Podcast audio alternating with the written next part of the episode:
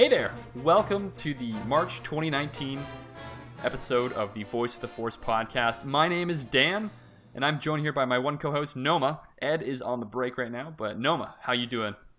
I'm not too bad. Awesome. Still alive. Good to hear, man. Good to hear. So we actually have amazing news for uh, one of our listeners. Uh, we had a contest going on for uh, about what was it, twelve days, fourteen days, Mhm. And uh, we had a winner for our five-day Star Wars Celebration Pass giveaway. And the person who is the winner, drumroll please, Twitter handle at God's Phoenix number four. God's Phoenix four. Uh, you did all three steps and were entered into the contest successfully. And uh, we will be reaching out to you on Twitter to get all your information to make sure that you get your pass. Congratulations, Mhm. God's Phoenix four. Yeah, congratulations, man. Now we do have. I, I just wanted to read the comment from God's Phoenix that, that was on our website, um, which I think we should talk about today. It'll be good.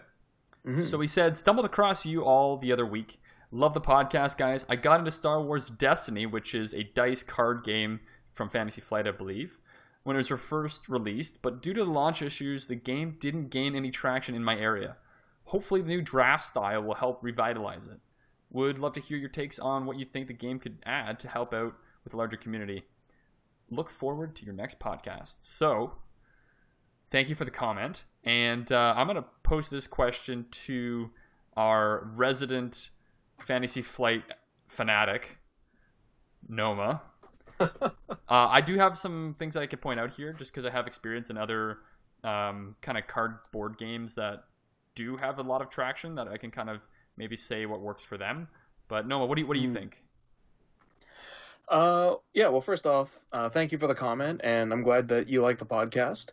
Um, and I, I really, I really get where you're coming from. I really get where God's Phoenix is coming from because it's kind of the same uh, in the hobby store that I uh, started uh, Force and Destiny, or sorry, Destiny at, and uh, it's kind of that same thing. It, it's never been a huge crowd. I think at the most it was like a dozen people, and it kind of died off. Uh, It, it's hard. I think it's it's really hard for a card game to get a lot of traction in these days. I mean, first off, you're you're competing with Magic, right? Magic is That's the one just I- the I king know. of that, hmm right? Everybody knows it, and it's just it's the one that gets the most work, and it's the one that gets the most updates. It's got the most money behind it. Wait, so are, you, are you telling me that Yu-Gi-Oh and Pokemon aren't up there anymore? you know what? Surprisingly, they're both still on there. Yeah, they are. It's Um, crazy. Yeah, like because the same place that I go to, um, they they have a lot of like a lot of their as in events. your game is- shop. Yeah, like yeah, my my local hobby store. Like the main event is Magic, but then there's also there's still Pokemon tournaments, there's still Yu-Gi-Oh tournaments, and Force and Destiny, or sorry, I keep calling it Force and Destiny. Star Wars Destiny is its own little small niche, and uh, God's Phoenix is right. Like the draft style is definitely a help. People love drafting, you know. That's exactly it's- what I was thinking too. hmm Yeah, it's it's such a staple for card games, and I think if they wanted to attract more people, they should keep going down that route. You know, keep keep it in a niche where it's kind of competitive, kind of not with the dice. But it's also randomized as a, as a um, a draft set, right? It's all random. Mm. You don't know what you're gonna get, and you have to make a deck based on what you get, not what you Yeah. want to make, Yeah, exactly. which So makes it, a little bit more it fun it and more easy exciting. for other people to kind of jump into it. yeah, it makes it more exciting. You know, you can you, you have to think on your feet. You know that stuff might not be optimized. It's luck of the draw, um, but it gets a it gets a very uh, precise number of people together, so you know who you'll be playing. You know how many people you, you'll be playing against and that kind of stuff. Um, but I think the important part is is to keep it somewhere where it's accessible for everyone. I know that some people aren't interested in Destiny because of the dice mechanic. It makes it too random for them. Um, but I think you, you have to open it up to other things that card games have been doing to make it more popular. So for Magic, for instance, uh, Magic's got a couple of multiplayer formats. Yeah, Um, different formats for sure. Yeah, like that. So that, that's the one I play. It, I mean, different formats is hard for certain things, but I think you know, giving it multiplayer, giving it maybe like two v one formats or certain things like that. Some of the things they're doing right now with the negative points are, I think, a step in the right direction. Um, you know, add add certain mechanics that you can't find in other card games to keep it interesting and exciting. Because I know that one that came up recently, and I, I ended up trying this with some of my friends because uh, one of my friends does like getting into new card games, and he's the one who, who actually got me into Destiny in the first place. Um, fun story about that. I walked into to our hobby store one day for I think it was I was supposed to be playing Magic against him, and I walk over to the table and he's got these Star Wars cards out, and I go, "What is this?" And he goes, "Oh, it's uh, Star Wars Destiny. Go up to the front and talk to the guy about it, and I'll buy you a deck." And I was That's like, "What?" great. He's like, "Yeah, I need more people to play against." So, and it was cheap too at the time, right? Like I, I, I It was built the brand deck, new, was yeah. like- yeah, I, I built the deck and it was like forty bucks. So it was one of those things. Uh, but yeah, more more ways to make it accessible and more interesting to players. Um, if you have a store that is doing it, you know, definitely trying to get more events together, more more support. And Fantasy Flight Games is really good with you know tournament and event support. So and talk and getting like that- feedback and actually working through that feedback and Mhm. creating stuff that people actually want. Yes, exactly. Stuff like that. And then um, including in tournaments and things that they're already doing, you know, grand tournaments for X Wing and stuff like that. Yeah, I just I saw the other all- day all that uh. X Wing had a like a world or not a world tournament, like a local tournament in Toronto, Mm-hmm. uh, and a whole bunch of people were playing in that. So that's that's really good. Like X Wing is one of those things that people really enjoy. So Mm.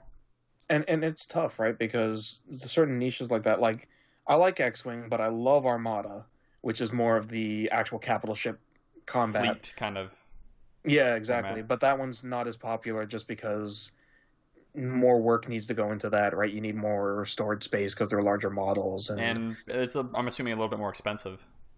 Yeah, exactly. Price is definitely a big thing too. You can buy an X-wing ship for 20 bucks, you buy an Armada ship for like 60, 40. Yeah, So yeah, One- it's it's it's a whole thing, but I think as long as they keep supporting Destiny and they keep trying to grow their community and kind of spread the word out about it, I think as long as they're doing that, hopefully it'll keep keep going strong and get more more people and you know, stay popular. yeah. I, I think one of the things that like I agree with everything you said there, Noma. One of the things that I would do, um, I'm not sure if they're doing it currently, but making pre-release sets um, for like Oh, the new packs that are coming out because Magic the Gathering has done that for years, and it works Mhm. really well to get people really excited about what's coming out. So they kind of tease what cards are coming out, what abilities are coming out, all this stuff. People Hmm. can think about it, talk about it, kind of create an idea of what kind of deck they want to make, and they go to this pre-release thing, which is like a week or so before the actual set releases. Mhm. You pay your money, you get like a little box with some booster packs in it. It's all random. You get a dice, you get a whole bunch of stuff, and then you basically open your packs, make your deck, and you're in a tournament. And you can win at the Mhm. end if you do well enough a whole booster box, which is like 36 packs of Mhm. cards, right? Which is like I don't like 240 dollars worth of uh, cards. And it, it just it Mhm. gets everybody like engaged. Like I had a group of I think at 1.8 people going to Magic pre-releases on a regular every three Mhm. months, and it's like 25 to 30 dollars depending on where you go, and all that money gets put into a prize pool where they give out booster boxes and store credit that you can use to buy cards and stuff. It's really Mhm. cool.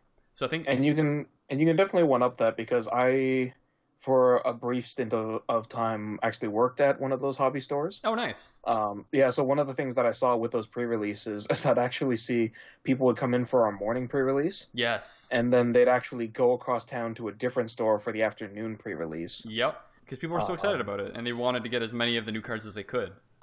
Yeah, I don't. There's a whole thing with that though. The Magic kind of pro community starts getting kind of crazy. Yeah, they they, Oh. they are a little uh, like too into it, if you know what I mean. Like they just get they get competitive, um, Oh, and yeah. it's it's I mean- almost to the point where it's like you battle a guy. Like I was playing in a tournament once where Mm. I built a deck. I'm like, oh, this deck for what I had, it's pretty good. Mm. And so I, I battled a whole bunch of people, and I, I was doing well. And then I played against a guy that's like veteran, like he's played it for like 30 years or whatever.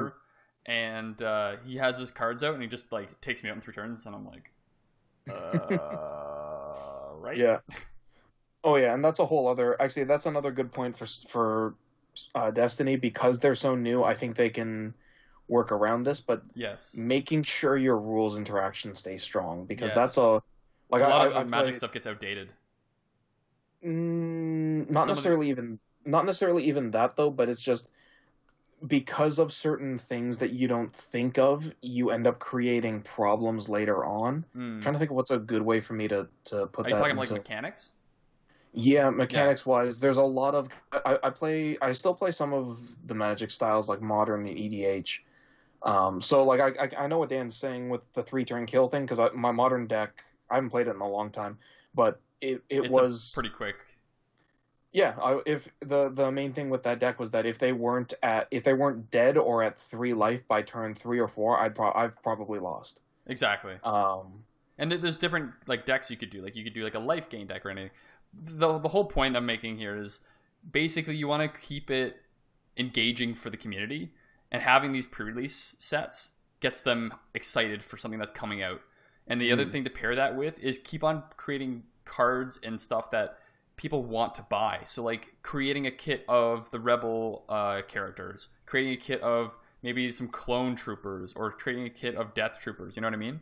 Like mhm. creating sets that people are like, oh, dude, I would love to have this set to add to my other set that we can make a crazy awesome deck, like Darth Vader and a Mhm. whole bunch of Death Troopers. Let's go. You know what I mean?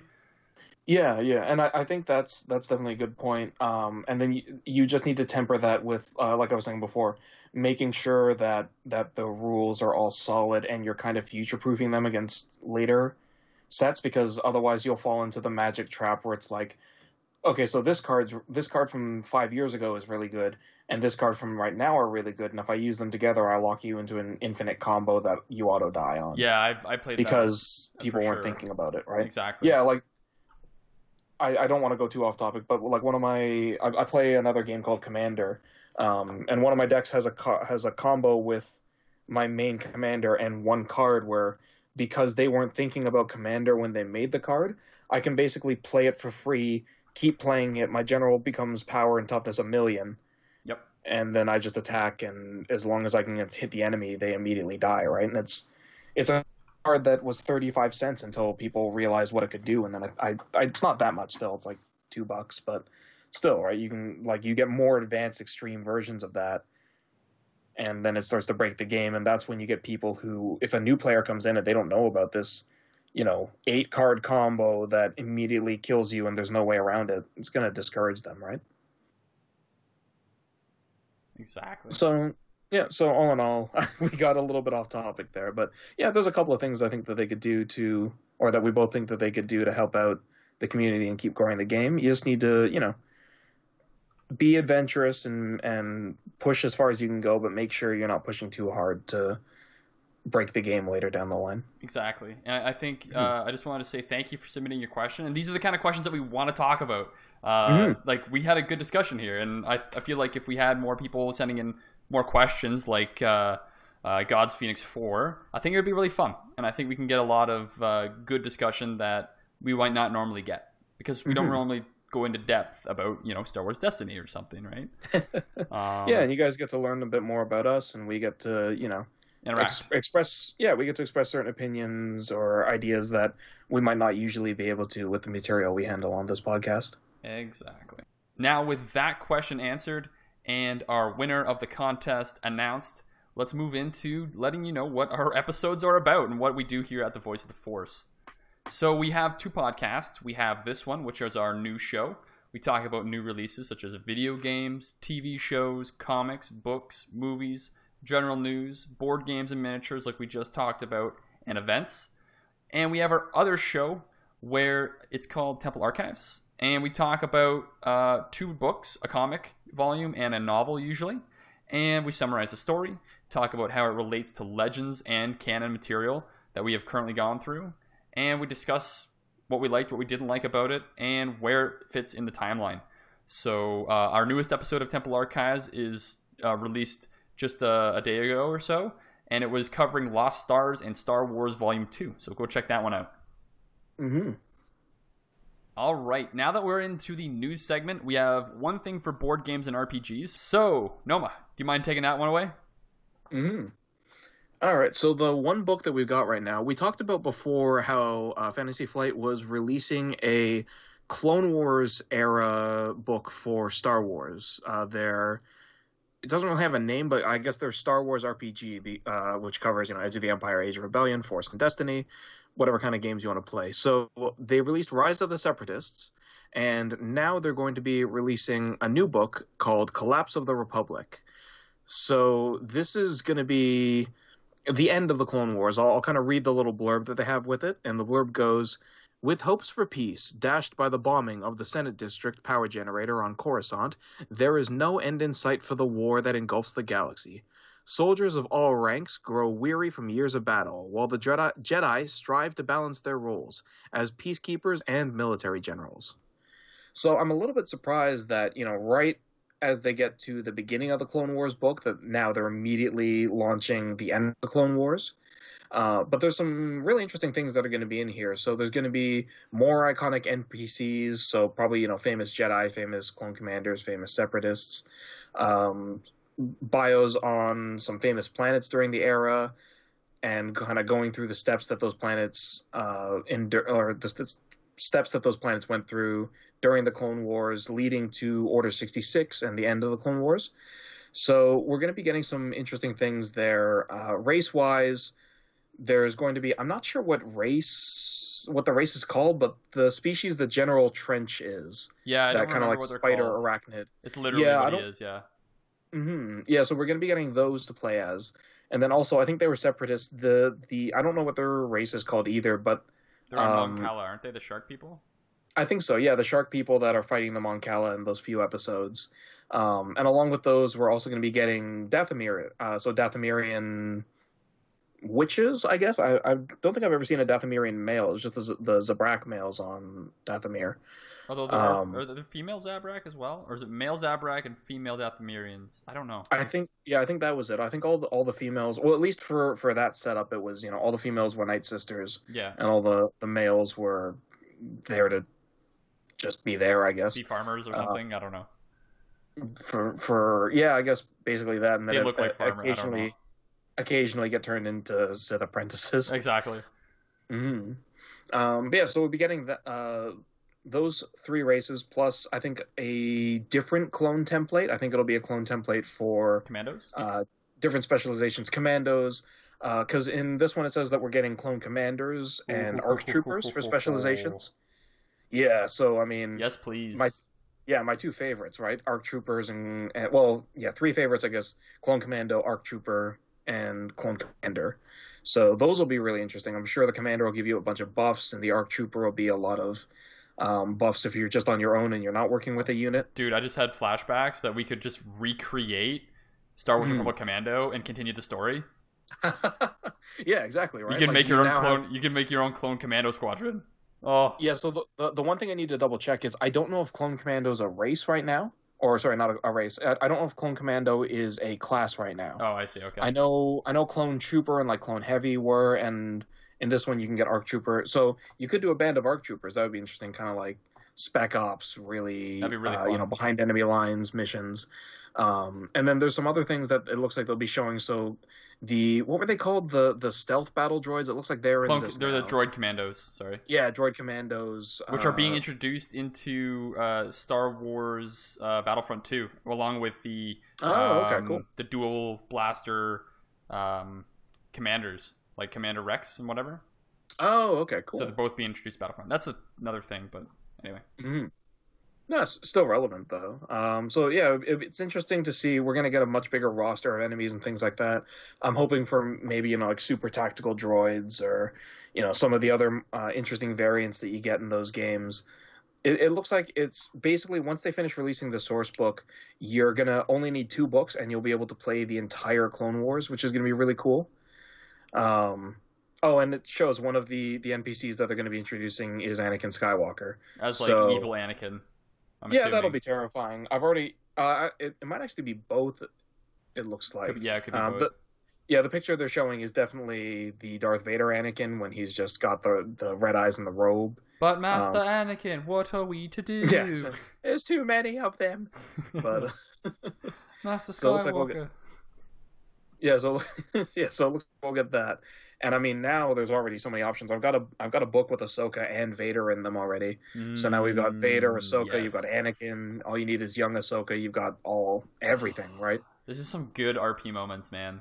Oh, I know. There's there's just so many options available now. That's great. So it's gonna be yeah, it's gonna be a really really cool once this book comes out. And then after this, I don't I don't know what else they could. Oh man, if they went back and did Old Republic, like Knights of the Old Republic stuff. Oh my god, that would be amazing. I would, yeah, Revan as a for it so NPC. Yeah. Oh man. Darth Malak. If you're listening, oh Fantasy. Flight, do that. Do that. Like right Yeah. after this. Go go right now. Stop what you're doing. Put down all Yeah. the Star Wars Celebration content and work on the Old Republic. Exactly. You Oh, got the license. Use it well. Yeah. Speaking of events, uh, Mhm. let's get into Galaxy's Edge. Noma, there's a lot of news that just came out in the month of February and Oh, yeah. March. So uh, let's get into it. Mhm. And uh, yeah, this will basically be covering the remainder of our podcast because there's actually not much other Star Wars news to talk about. But man, do we have a lot of Galaxy's Edge and Yes, Star Wars we do. News to talk about. Oh boy.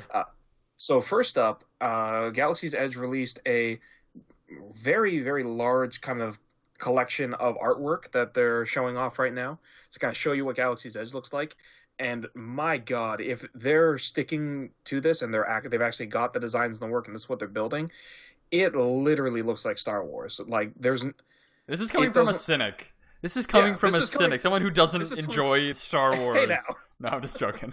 No, but coming coming and Dan's got a very good point. Coming from a cynic, coming from someone like me who is very pessimistic about all this stuff and was expecting Galaxy's Edge to look like one of those things where it's you know sad cardboard cutouts around the food stands. They're like, no, we're totally Star Wars guys. I'd be happy with that, I'd I'd just be sad with all that with all the money Disney has. But especially with a billion a billion dollars worth the cardboard cutouts. Let's do it. yeah, right. Like you know, episode eight came out and then this happens, and I just like, well, I'm done. But Galaxy's Edge, my God, like it looks phenomenal. It looks like a real Star Wars village. If this is the kind of money they're putting into it, it's going to be amazing. It looks like an outpost in the outer rim, Mhm. almost unknown It- unknown regions, right? Like this is Black Spire outpost. This looks legit Star Wars.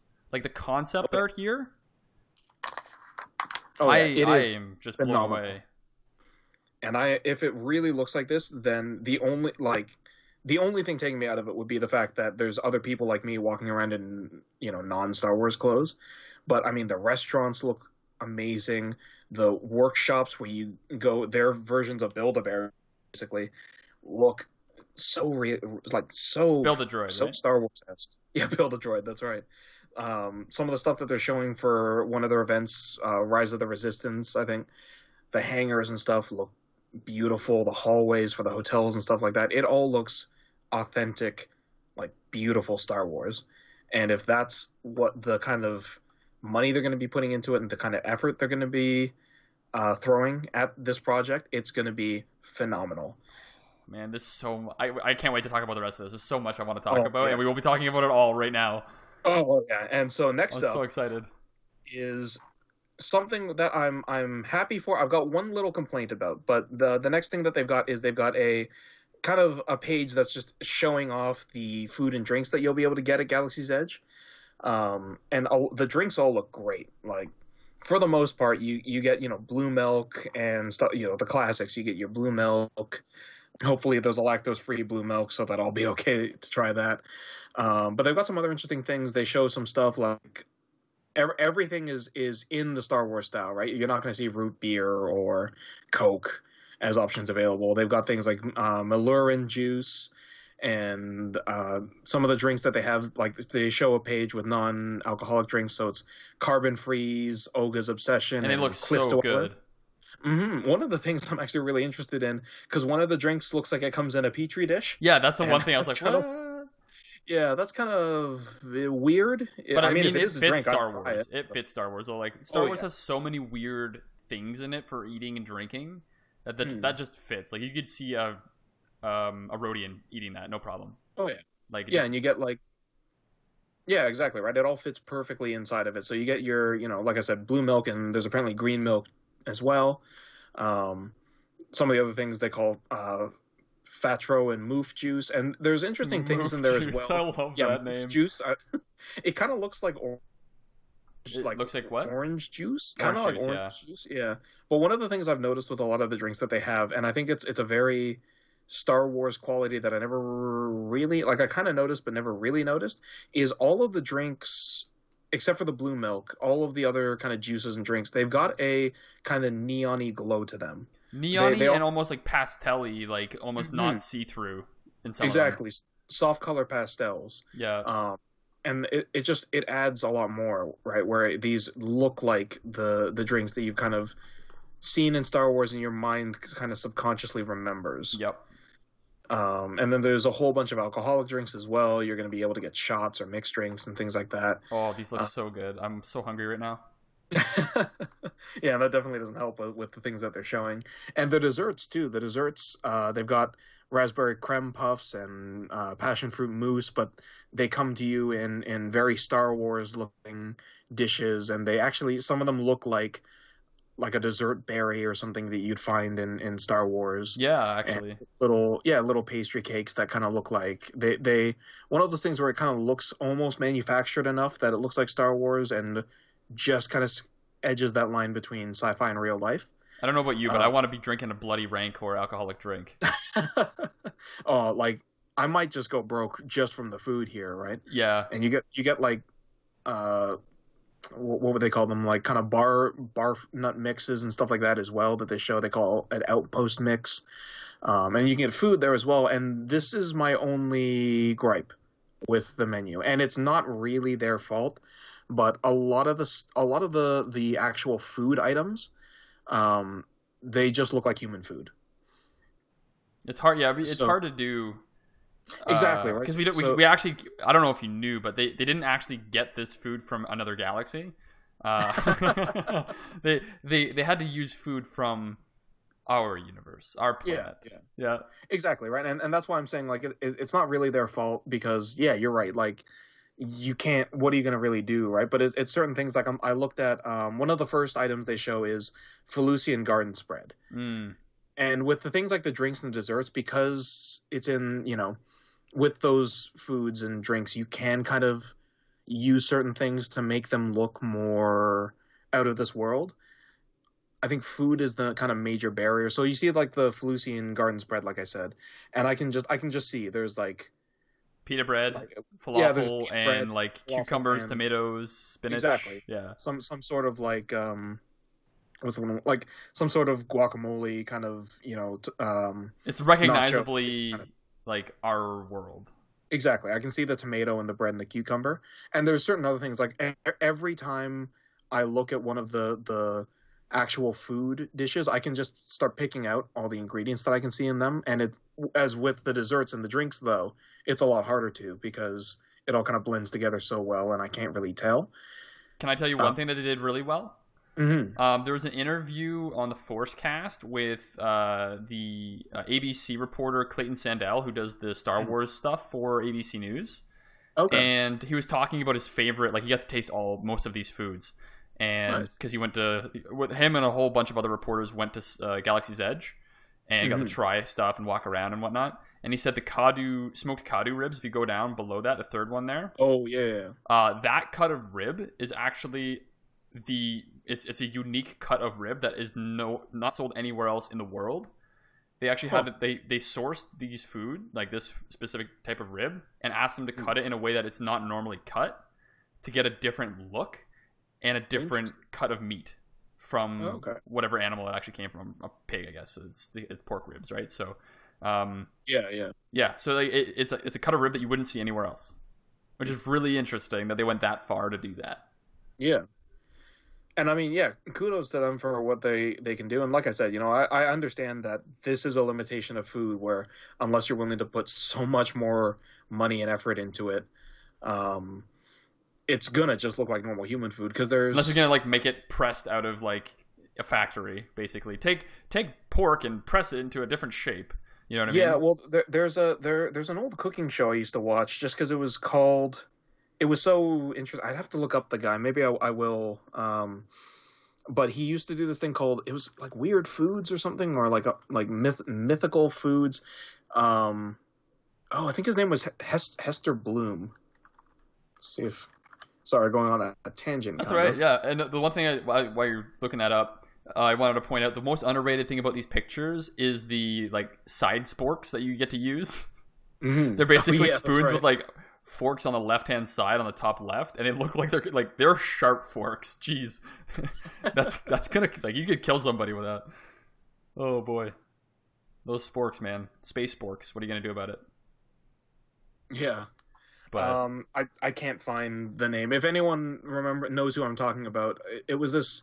Yeah, it was this food show where he'd do things like he'd he'd make like a candied apple and you'd bite into it and it was actually savory pork whoa, and like chicken mousse in the center. Like yeah, it was really like out there foods. that's that And sounds was- disgustingly interesting. Yeah, it was super super cool because he'd do these feasts for people like every every episode, and um, it was a British show, and and he'd kind of make these these things that would just uh, blow your expectations basically. Yeah, And so I know that it's possible to, you know, put that much effort in and make these things that are amazing, but at the same time, I don't really expect, you know, I don't really expect Disney to be putting in that much effort for food that they're probably going to be changing or, you know, just kind of making as, as part of the experience, right? I can guarantee you though, Uh, over time they will have different dishes come in and out Oh yeah, for sure. Over time they Oh, yeah. will they will um, reuse foods and probably have like seasonal dishes and stuff like that. oh yeah, because they they want to try and attract people in the same way that Disneyland does, right? Exactly. Which I think is one of the reasons why I've got such high expectations for this and why I'm hoping it goes so well because they've been running Disneyland for how long? They know how to make people part with their money when they come to places like, like I've been saying since Galaxy's Edge was announced when we started this podcast and we're talking about Mhm. just the concept of it, dude, let's get citizenship for Batuu. Let's just like forego our galaxy and just move to Batuu. Let's just go, Mhm. man. I'm so excited for this.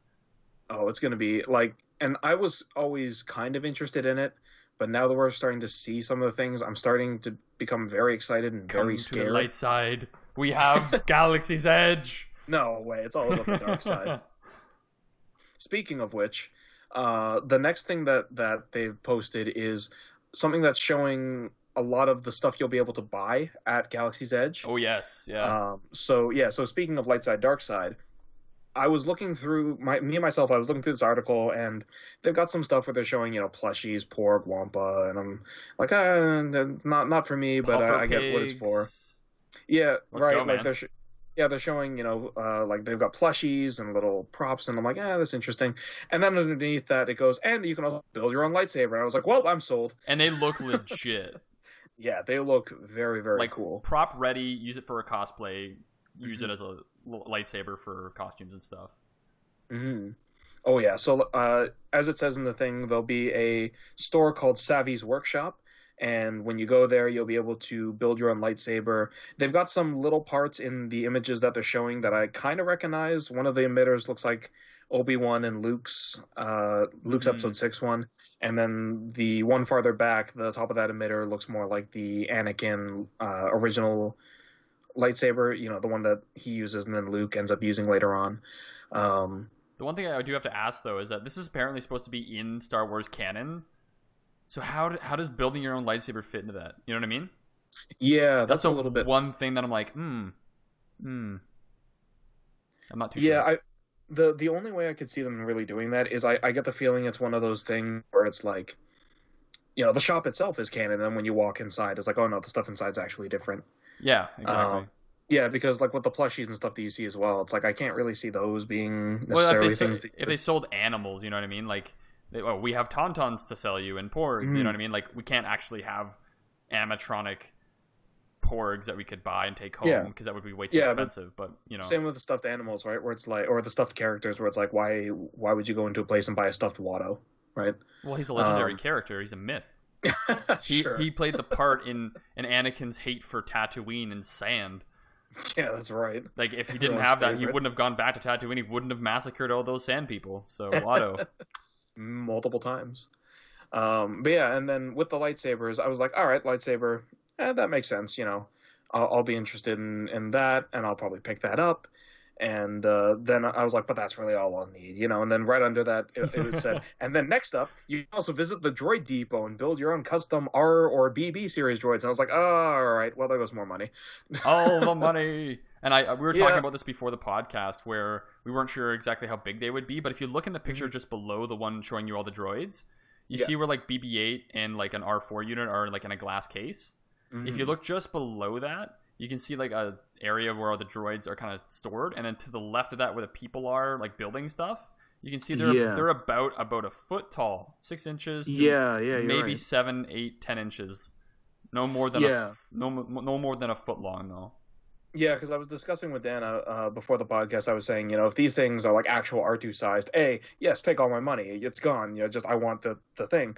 But at the same time, it's like, how am I going to get that out of the airport? Yeah, how am I gonna get this in Uh, my luggage? Yeah, right. Exactly. But especially because of the fact that they're custom, and it kind of looks like here it's mostly just the custom is color options, but that's still cool. and parts. I'm still definitely down to So there's make. yeah, probably right. different parts and pieces that you could do as well. hmm And I, I can see from the images here, like I'm I'm just going to be going for the R series droids because it looks like they've got the R2 unit, they've got an R3 unit, they've got an R4 and an R. Seven? I think that's a yeah, I think it's a seven with the the kind of uh, conical head Yeah, uh, and the one eye. So I mean, so many options, right? exactly. and yeah, it's just they they definitely know what parts of, of the franchise people want to own, exactly. And they're really they're really going going at it strong. And I definitely think that's a good idea because, like I said, I saw this image and me, guy who's like most of the time was like, well, you know. I don't really need this, so there's not much point in me getting. I saw this and I was like, no, I, I'm getting this. This But- is this is But I'm wait, gonna- Noma, that's Mhm. not all. If you click Yeah. the next link, what else can you buy at Star Wars Galaxy's Edge? even more things. Uh, so the the next couple of things they're interesting. They're not necessarily things that, that I would want to buy, but I definitely can see people who would, would want to. So with all of this stuff, in addition, you can also pick up a set of Jedi robes for yourself, Jedi or Sith, or uh, you can also see here Rey. Um, so any kind, any, any of the kind of Star Wars robes. I do like the female like Sith yourself? kind of costume there. That looks really Mm. cool with like the hooded shawl or cowl, I guess it's called. Mm-hmm. Yeah. Yeah, and and the Kylo Ren lightsaber, like that all looks really really nice. They did a very So good cool. job with making it look like Star Wars, like Mm-hmm. material and everything. Yeah, it reminds me a lot of of the is it Universal or I can't remember who the Harry Potter world when they were Yes. selling their own wizarding robes. Yeah. It's that same kind of thing. So I can definitely see you know people going crazy about that.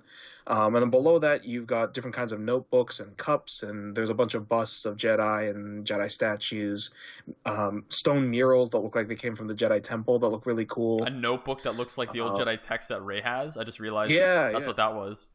It also kind of Oh, looks man. like it's got some Avatar like Earth, Wind, Fire, and air kind of thing. Yeah. Um, yeah, cool stuff like that. Then there's other things that look a little more niche. There's a engineer's uniform or droid engineer's uniform and Yep. a first order officer's uniform. So you could literally Uh, buy this, wear it in the park, and then be recognized as like an imperial or a first order like um, Mm. officer.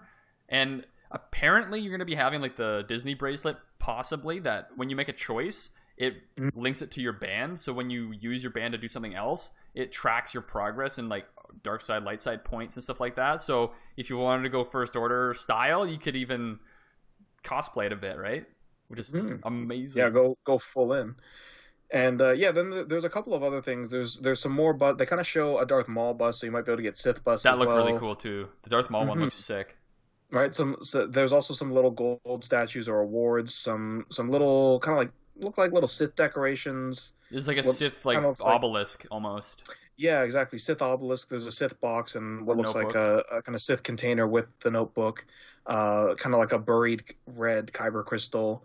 They've also got more normal star wars attire so just you know t-shirts and kind of some some cool kind of star warsy looking inspired things that you could wear out in in you know the non disney park public. Yeah, like the, the the cut of the shirts and stuff like that. The styles, like Mhm. it looks like Rey's outfit at the top.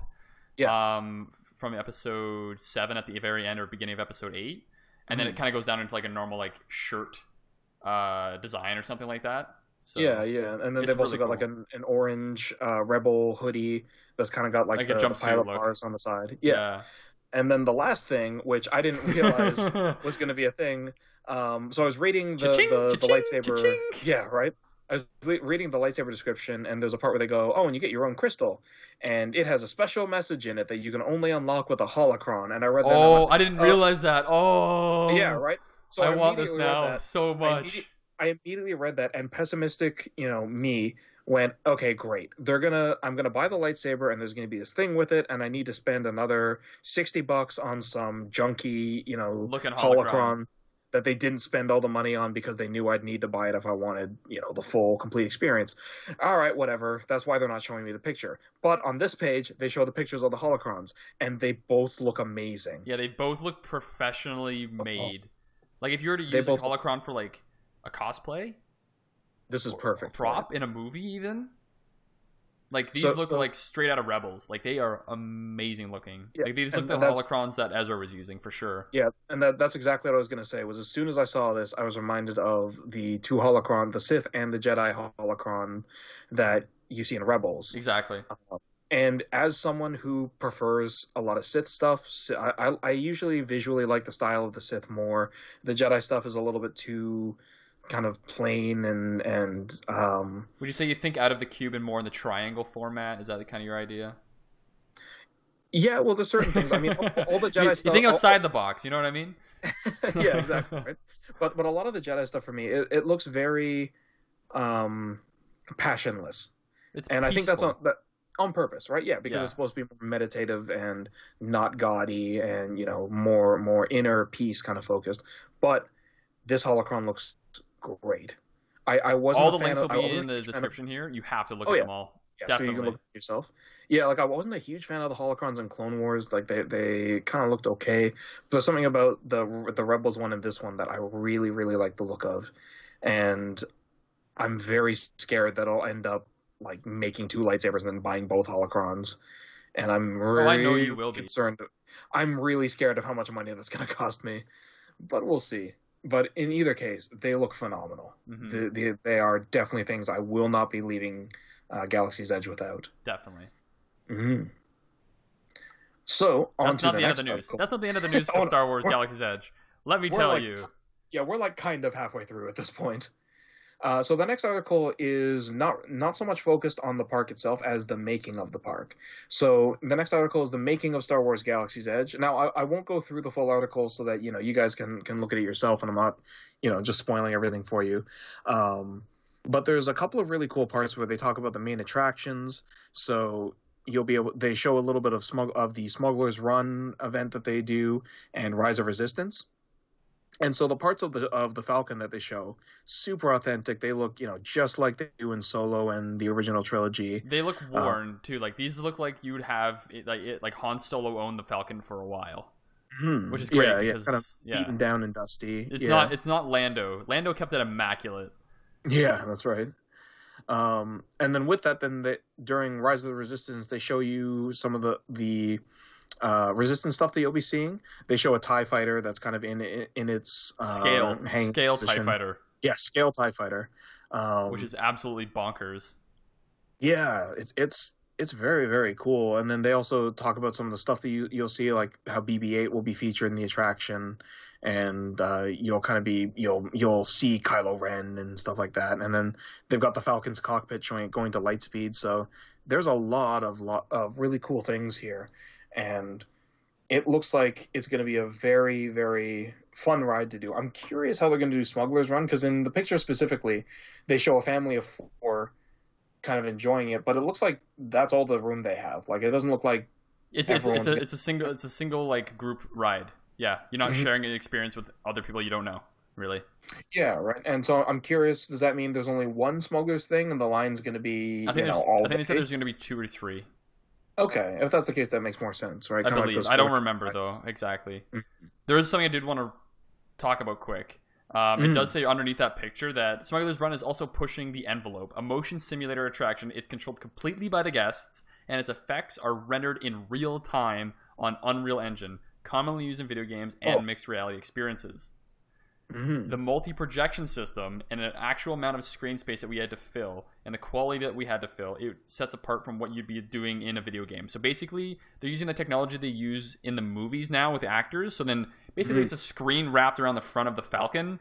So like Mhm. you're not going to see anything of the outside world. It's literally you're in space fighting this stuff. It's generated. You're Yeah. flying the Falcon. You're fighting against Tie Fighter. It's going to be absolutely nuts. I am Oh, yeah. so excited about You- this. you could not get any more immersive in this unless you actually made the, the patrons change their clothes into smugglers outfits Or yeah, first. exactly. My goodness. And the other thing that they show, which I think is really cool, is right under that they show what looks like it looks like, as far as I can tell, the real buildings that are going to be in Galaxy's Edge. Yeah, because you can see the shuttle above.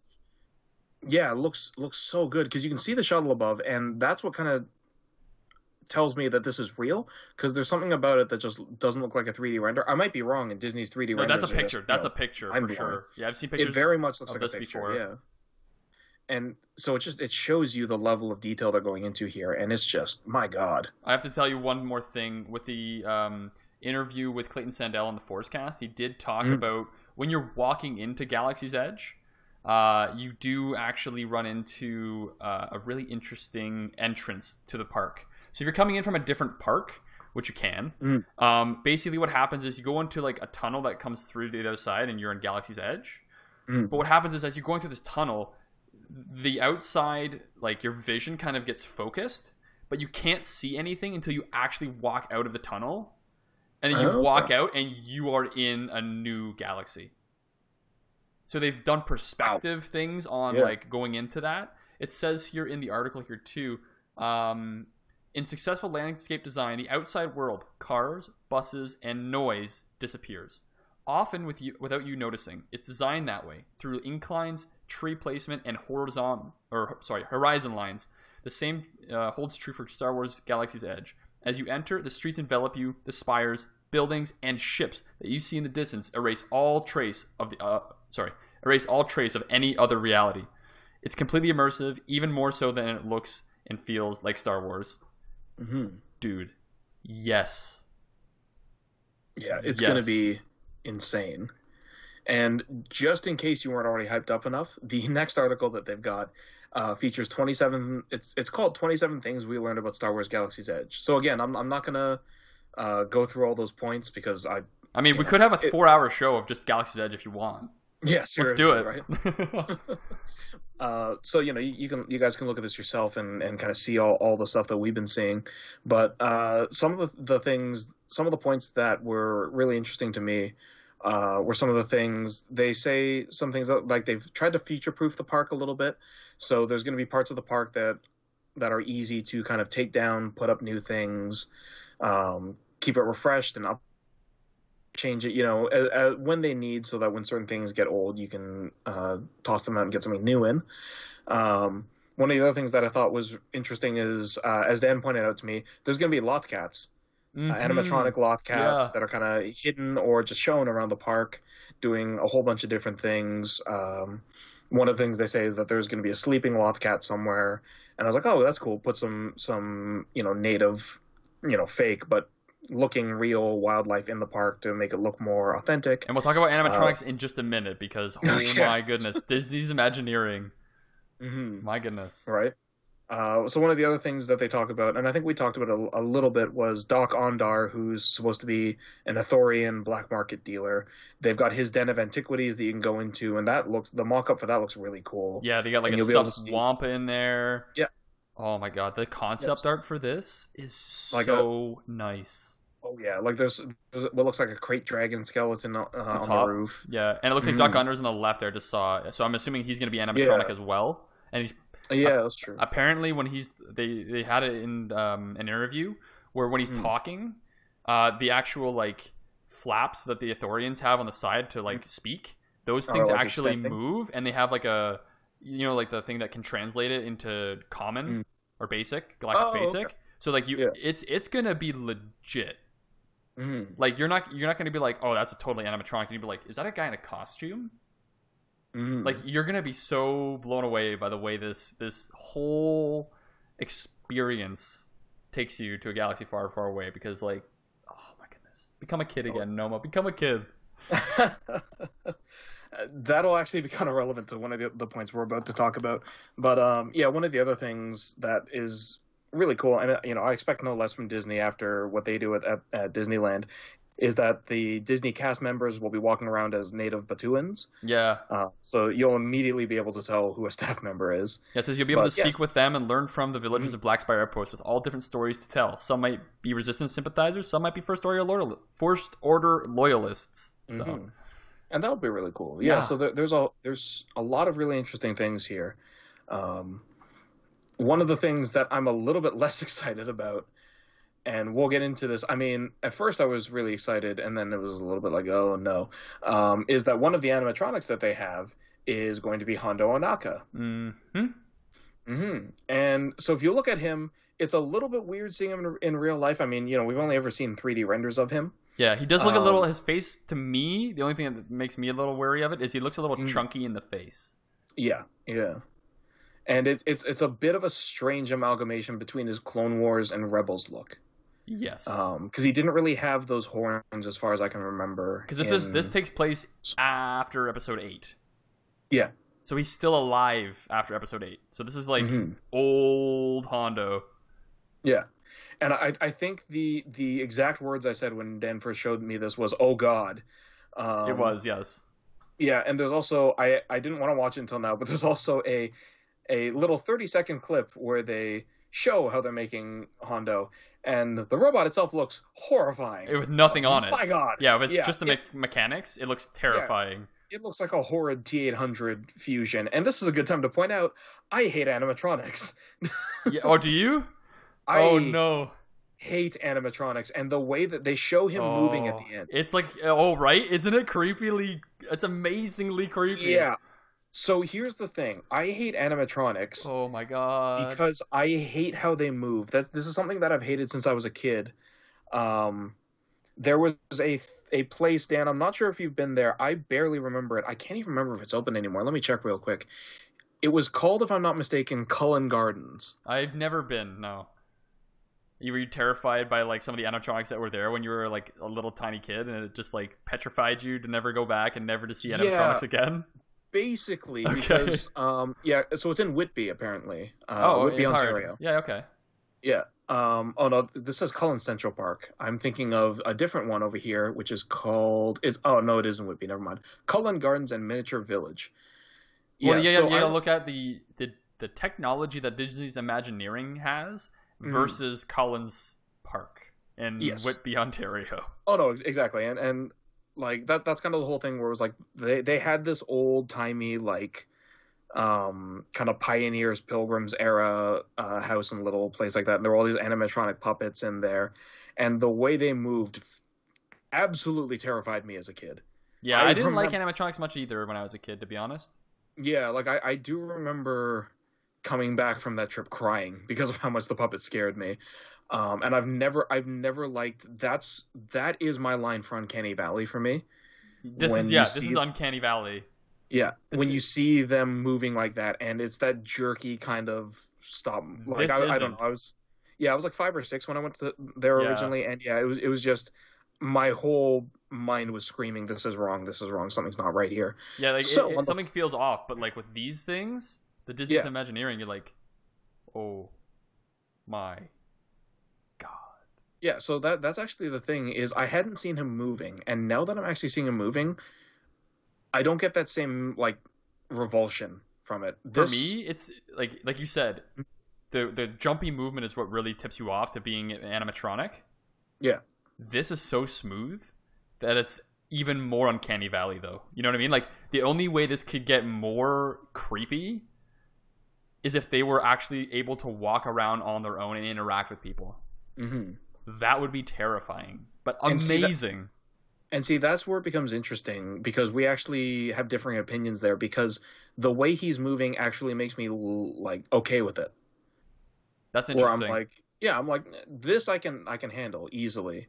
Um, I can still tell it's not human movements because there's little tiny idiosyncrasies and, and little right. um, Not all the servos can get get to where they need to be. Yeah, exactly. You ju- there's just certain things you're not going to be able to make look human. Um, But it definitely looks but- a lot better than what we had in Whitby. Mhm. Yeah, right. And because it's that much better, I'm actually looking at this and being like, yeah, no, I'm I'm actually fine with this. Yes, I, Uh, I I'm I'm happy with it. I'm really excited to see it because I was a little wary of them having somebody dressed up as Hondo and just walking around and trying to impersonate him. Mm-hmm. But if this is a robot where they can have the person uh, Jim Cummings do the vo- voice for it and have like set lines and stuff like that, and he can interact with you at certain areas in the park, that's amazing. Like I'm happy with this oh yeah. decision. I'm just saying, like the this, I I didn't realize how far robotics has come Oh yeah. until I've seen this video. You know what I mean? And I, I'd, I'd love to see a little bit more in depth look because I get the feeling, because of the way he's moving, that they actually animated a 3D character to do that, and then yeah, and then transferred that into the animatronic basically, Which so got him to move based off the 3D uh, animation. exactly. So I'd love to I'd love to see if that's true because that was the first thing that came to mind. It looks kind of very it looks very similar to that. Because you can see like But them on on- the computer there with the te- with the program they're using to Yeah, kind of yeah, move the mannequin around. yeah, So, exactly. Yeah. But on the same kind of vein as that immersion, uh, the next article that we've got is showing off the cast member costumes for Galaxy's nice. Edge. Oh yeah, these look really really cool. So it's interesting because some of the like the very first picture that they show, the mannequin on the far left just kind of looks like a normal person. With a big parka on. Yeah, that's what I thought Yeah, too. Yeah, it's just a big poofy parka and uh, a beanie and like jeans and high leather boots. yeah. Like and I was eyes. just like, that doesn't look. But then the next two look a lot more Star Warsy. yeah. something about that that style of green that they use on the pants and, And the just brown. that yeah and the brown The texture and- of the jacket. a bunch of those things yeah right like it, it makes it look a lot a lot more star warsy because it looks a lot less like something you'd see normally Exactly. um yeah they also show some interesting stuff it looks like there's going to be resistance and first order uh members that are going to be walking around. around because they've Yeah. got resistance and first order costumes um and then they've got different costumes for the bar and the cantinas or actually not sorry it says busser which i think it means for the restaurant um kind of like bussing tables and stuff i Yeah. assume yeah, probably. yeah and then, and then cantina people and then normal villagers and they all look very like it's it's you know it's clear that a lot of effort's been put into how these costumes will look and I really kind of hope. the, mm, the design of kind of like a, a rural village kind of thing Yeah, I really hope they don't just have humans only. Like if they had like Zabraks, Mm. people like actually makeuped and like That would be maybe in like alien outfits and stuff where they actually like the, Mm. the the head pieces can move and stuff like that. You know what I mean? yeah yeah I hope they don't just have humans because that would that would take you a little bit out of the Star Wars universe a bit because there's so much variety of race and species in the Star Wars universe that you'd expect Mhm. that in like a cantina, especially. You know?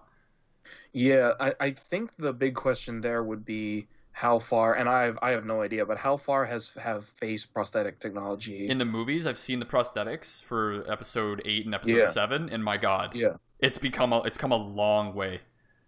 yeah, because if you can, if you can like slip on a mask and then go around Yeah, doing you that, can because like yeah, then then I assume it would be great. Um, there was uh, the guy who played Nien Nunb originally in episode Mm. six. Uh, he wore a mask, I think, or no, it was a puppet at the time. So Nien Nunb was a Mm. puppet in episode six. Now he's an actual like costume, and the Oh, like you, the mouth movements and stuff are uh, attached to your jaw. Like it, there's a Mm. chin strap or whatever that helps you move the mouth Huh. Which is amazing. So like there's a like a lot of small little improvements that they've done to make it more immersive and Mm. more lifelike, right? Yeah, that makes sense.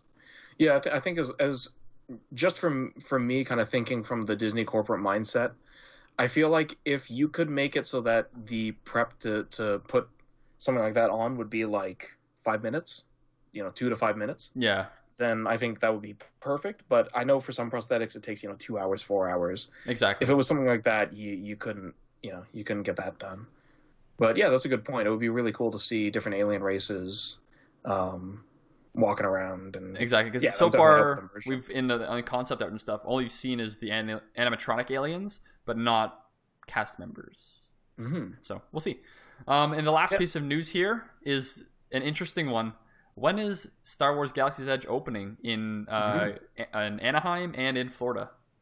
So yeah, that also brings up something I didn't realize. I didn't realize there were two Galaxy's Edges opening. Yeah, which is going to be interesting to see the difference or similarities between both. hmm But uh, yeah, so the Disneyland Anaheim is going to be the first one you'll be able to see because that one will open on May 31st, and the Oh wait a minute, sorry. I read no, I did read that right. Anaheim is May 31st. Yep. And the Disneyland or the Disney World Florida will be getting their Galaxy's Edge on August 29th. So this tells me something. Uh, no, my birthday is on August 26th.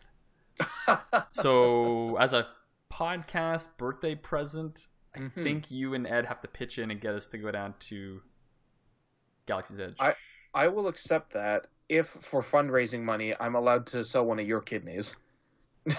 you know what? It, it, it it's not a bad idea. Let me just look up how much kidneys go for on the internet Yeah. here. I mean, you got two kidneys, you got two lungs. you don't need two lungs. Yeah, right. Hey, your so liver- much air. Yeah, and your liver is the fastest regrowing organ in your body. So I mean, you know, Let's just, you know what? Let's just do it. Yeah. so August 29th, I'm excited to see Star Wars Galaxy's Edge open because I live in, we live in Ontario in Toronto area, and uh, for us to get down to Florida is a lot easier than us to get over to California. Yeah. Um, a Florida a flight from Toronto is like two hours from Toronto to Florida, Okay. and then a flight to Anaheim. You got to stop in Chicago and fly over usually. And Uh, gotcha. when I went to Star Wars Celebration over there in 2015, it was about total of six and a half hours. Plus, Oh, you have to deal with all the time changes Yeah. because you go back, I think, three or four hours because you go into the Pacific Standard Time. Mm. So, yeah, i I'm so happy that they're opening Galaxy's Edge Florida not that long after. It's a few Mhm. months, which will help with the volume in both, right? Because the Anaheim one's going to be Oh, yeah. swamped Oh, with yeah. a lot of people that live in California and have passes for Disney.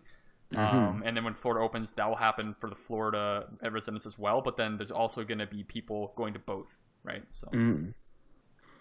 Oh yeah, it's gonna be insanity. so that was an hour of us talking about Star Wars Galaxy's Edge. Let's move into the hour of us talking about Star Wars Celebration Chicago. Yeah. All right. So for Star Wars Celebration Chicago, we have a lot of news as well. I'll try and keep Mhm. it brief. So the first thing we want to talk about is they released Star Wars Celebration art. Basically, what it is is a whole bunch of artists in the world have um, created designs and have been chosen by LucasArt or Lucasfilm. LucasArts. That's like the old video game Yeah. uh, right. faction faction part of um, Star or uh, Lucasfilm. But uh, Lucasfilm and and Disney chose a whole bunch of artists that they do every year. Um, a lot of them are returning, but there are some new ones, I believe. And you have Mhm. art from like Brian Miller, Chrissy Chung, uh, Jerry Vanderstelt, one of my favorites, Chris Trevas. Uh, he's awesome. We have Darren Tan, and so many more. Um, I know I pre-ordered some prints uh, to go down to Celebration to pick up, so then I know I had a copy since they are usually limited to about 250 or so. Mhm. Um, one of the ones I bought was uh, by Chris D, and it was Pack Hunt, and basically it's like a ground looking up to the sky um, at the about waist level of a B2, B2 battle droid, and you see it looks like Wolffe and a whole bunch of or two other clones in his squad jetpacking Mm. down and like gunning down this this B2 battle droid. Actually, then- yeah. Looking at it, I think it's actually four clone troopers because there's two in the extreme background. Oh, there Okay. is. Yeah, there is. You're right. Yeah. And then you can see the lat gunship there. And I'm not sure Oh, what yeah. other ship that is in the background. Right above the moon, to the right of the lat. I don't know, but I'll have to see that when I when I pick it up. Mm. The other one I really enjoyed was the one by Malcolm Tween, and it's called Oh, yeah. Mandalorian, and it just Mm. evokes pure Star Wars joy from me. It's got Boba Fett on the left, looking at the Falcon flying away from like a sandstorm on the right, and Boba's like kind of just standing in front of a cave on like a desert planet. So like it hmm. just looks so good. Yeah, yeah, and and so Dan showed this to me, and I think as soon as we finished talking, I bought this one. This one. and on the off chance that he's listening to this podcast, I don't think he is, but if he is, Malcolm Tween, when I show up to get this print, I've got some questions for you because my god, the composition is beautiful, the color palette is so perfect. There's so many elements of this this print that are working together so well on so many levels. It is mind-blowing. Yeah. And so this is a quote from Malcolm Tween that they had, and it says, "I love to see images that aren't directly taken from the films, but to help fill in the gaps and background around those events. It's also very nice to see to focus a little on the ships and environments of Star Wars universe to, to help to help tell a story too. And of course, it's great to finally do a print featuring Boba Fett. He's on the hunt. So I'm, Oh, I'm yeah. assuming this is episode four, possibly Oh, because that's true. he's running away from Jabba, flying. It looks off a desert planet, and the only time the Falcon's on a desert planet is Tatooine, from my memory. Hmm. So that might be the case there. So that's that's an amazing art print. So if That's you true. haven't if you haven't looked at the art yet, we'll s- we'll have a link in the description. Click it, look. If you're going to Star Wars Celebration, pre-order them. If you're not, I believe you can actually get them shipped to you as well. So double check to make sure if they're available to be shipped to you, and maybe you can get a, a copy. hmm Um, do you want to come up with the the next one here, Noma? well, because one's I'm up your alley. slightly biased towards it. well, I I would love it too. I'm just saying that you have more expertise than I do. That is that is a fair point. All right. Uh, yeah. So the next thing is that at uh, Star Wars Celebration, uh, Fantasy Flight is going to be there, and they are going to be showing off an exclusive, which is a limited edition Darth Vader figure for the Star Wars Legions game. And I had said in an earlier uh, episode that I was very tempted to start Legion just because of the Death Troopers.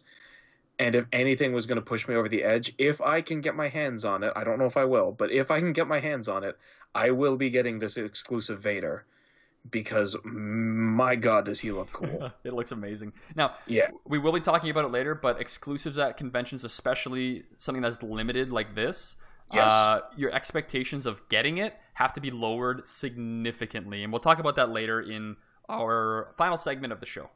hmm Yeah, so no, Dan's completely right. I as much as I love this Vader, the limited edition version of him is shows him on an exclusive sculpted base, which is a bunch of rocks that he's ripping out of the ground with the Force. Um, as much as I love the look of this model, I am not banking on actually getting it. It's usually safer to do that. Uh, as we said, we'll talk about that later. Oh no, that'll he'll be like two hundred bucks on there. easily. Yeah, but if I can, this would be the thing that would tip me over and get me to start playing Legion. Yeah, I It can. I can think Ed. Ed would probably buy this too. Oh yeah, I think so. We'll, we'll I- probably be fighting each other. There will be there will probably be a bloodbath if we both get there and there's only one left. Yeah, right. I'm not too sure. we'll how... be knocked down to two uh, two hosts permanently. exactly. I'm not too sure how much uh, these kits usually cost, but my my guess to see how how much this would cost, I would say maybe forty to forty five dollars American. Hmm. Uh, but that's just a, a guess. I'm not sure if they're like twenty dollars or thirty dollars, but usually exclusives go for a little bit more, and about the forty to forty five dollar price range is about right. So I'm Mhm. assuming it's going to be around there. So make sure if you are trying to get something like this exclusive, get there early. Make sure you line up like as early as you can, like three o'clock or earlier. Honest to God, because it just you won't get it otherwise. You know what I mean? yeah, pretty Um, much. so yeah, there's that. Uh, the next thing we're going to talk about is some panels that are happening at Star Wars Celebration. Uh, we just got announced recently that Star Wars Episode 9 panel is coming to Star Wars Celebration Chicago. It will be on the Galaxy, or sorry, it will be on the uh, the celebration stage, I believe, and it will be basically covering a lot of news and information about Episode 9. I'm going to tell you right now, there's probably going to be a trailer um, revealed there, and probably the title if it's not already released. Oh they're yeah, I'd very- be expecting Yeah, the title announcement. for the last two movies, like for Rogue One, I believe it was not Rogue One, uh, Solo, no, Episode Seven, Episode Eight at Star Wars Celebration. They showed trailers Mm. for both of them at the actual Episode Nine or whatever panel, right? Um, Mhm. There will be overflow stations. Now we'll talk about this in, in the later uh, segment as well for tips for Star Wars Celebration. But if you don't Mhm. put it into a panel, there are sometimes for big panels like this one overflow stages where you go to another stage like the celebration stage or the galaxy or twin sun stages and it's a live stream so you're seeing it as it's being uh, said but you're just in a different room sitting down and it's on a screen so um, that's something to look up and make sure to add to your schedules if you're interested in episode 9 the next thing we got which is another thing i got to add to my schedule oh my god every year there's an animation at least one animation panel but this year they're doing three there's going to be a resistance which i can guarantee you there most likely will be a uh, season two trailer for Resistance. Mhm. There will also most likely be season two, episode one revealed at that panel because every time I've been to a Star Wars Rebels panel when it was coming out, when the new season was coming out and it was a panel for Star Wars Rebels, they would show you the first episode um, as well as the trailer. So keep your, keep in mind that it might not be the case for this because it's ending so close. Uh, like the next episode ends this weekend, I, I believe, uh, for the series of Hmm. season one of Resistance. So it might not be ready yet. I'm assuming we're gonna get something like that. Um, there's gonna be another panel for uh, hashtag Remember or Rebels Remembered panel, um, and that was a hashtag up on Twitter that everyone loved. It was for March, I believe it was March like 9th or something like that. Um, and basically, it's going to be talking about a lot of the stuff from Star Wars Rebels. You could probably have some cast up on stage. Taylor Gray, it says Dave Filoni, Vanessa Marshall, Tia Sircar. Um, now, the interesting thing with these panels, if Dave Filoni's on the panel, usually there's something amazing going to happen, and and that's either a trailer, if it's a new series. This one probably not Mm. maybe some concept art that maybe wasn't used or was changed in the progress of making a character. Um, and he talks about how his art points and his design concepts and things. And the other Mhm. one is lost episodes. So maybe something that was going to be animated or was partially animated and they didn't make the cut for the season. And they did those Clone Wars. So I know they ended Rebels on a good note and where they wanted to end it, but they might have some content that they might show us. So That's true. Alternate scenes or things like that. Exactly. Um, or like a little bit more information on Bendu or, you know, uh, Sith Holocron or like maybe some ideas behind the, the Sith Temple or what happened at the battle of that Sith Temple at the end of season two. You know what I mean? That's true. So there's going to be some interesting things there. And now the last one is going to be the Star Wars Clone Wars panel. And that's going to give you a sneak peek of things to come, which means a trailer. Number one, a trailer, because it's coming out later this year. It is also going to mean we're going to get episode one. Guaranteed. I would 100% give you, I don't know, I, I would bet you anything to tell you that we're going to get a trailer and we're going to get an episode. hmm Hundred percent. It's Star Wars Celebration. Clone Wars is coming back. It is going to happen. Um, now the dates for these panels are um, Saturday, April thirteenth is the Rebels Remembered panel. Uh, Sunday, April fourteenth is the Clone Wars panel, and Monday, April fifteenth is the Resistance panel. Okay. Um, so there's a lot of really interesting panels coming up that way. We do have another animation uh, panel coming up. It's for Star Wars Lego. Um, so they have a panel on Saturday, April 13th. Uh, they have a time here too. Actually, this is interesting. They don't normally have times yet, but 11:45 to 12:45 will be uh, the creative forces behind the Freemaker Adventures and uh, Star Wars All Stars. Um, so they'll be up on stage talking about it and saying why this is something that they have put so much effort into and loved and heard the fans um, loving it as well. Now, I haven't watched much of uh, All Stars or at all, but I have watched a little bit of Freemaker Adventures, and it's actually a pretty interesting Lego series. Like Star Hmm. Wars, it's it's like how do they put it? It's not canon, but it's like canon adjacent, is what they call it. Okay, like You know what I alternate mean? timeline or something. Yeah, kind of. And so it follows a family of, of uh, people, and they basically get into adventures and things, and like get into trouble and fix stuff and whatnot. But it also brings in the aspect of Lego building, right? So like, oh, we need this part. Oh, we need to go get that part. Let's go to this planet to get this piece. Um, so it's pretty cool. They have a panel on that. Whew. Give me a second here. We're talking so much. Next panel that we have is Star Wars Galaxy's Edge. So the Star Wars Galaxy's Edge panel has been announced for um does it say? It just says there's going to be a panel. I don't think there is actually a time. So, um, there will be details later, but there will be a panel for Star Wars Galaxy's Edge. Funny enough, I'm not sure why they would do a panel when they've released so much information right now. Mm. I don't know what they're going to be doing here. They may give you like an idea of like, oh, maybe you can get a Star Wars uh, Celebration exclusive discount pass um, that they're going to announce, or uh, Star Wars Celebration um, exclusive merchandise for Galaxy's Edge. I, I, I just don't know. Um, the the one thing I can definitely kind of see them doing is I'm sure they're gonna have some kind of uh, montage film where they the show park? you yeah like where they show you what the actual stuff looks like now because i mean they're at the point now where most the most of the stuff should be completed right Yeah, yeah. The guy that So went, the prob- the guy that went in, uh, Sandell, he went in and he said there's Mm. they're still working on it and still painting things because some things were just like covered in primer and whatnot, but they're Mm. getting there. Like it's real close.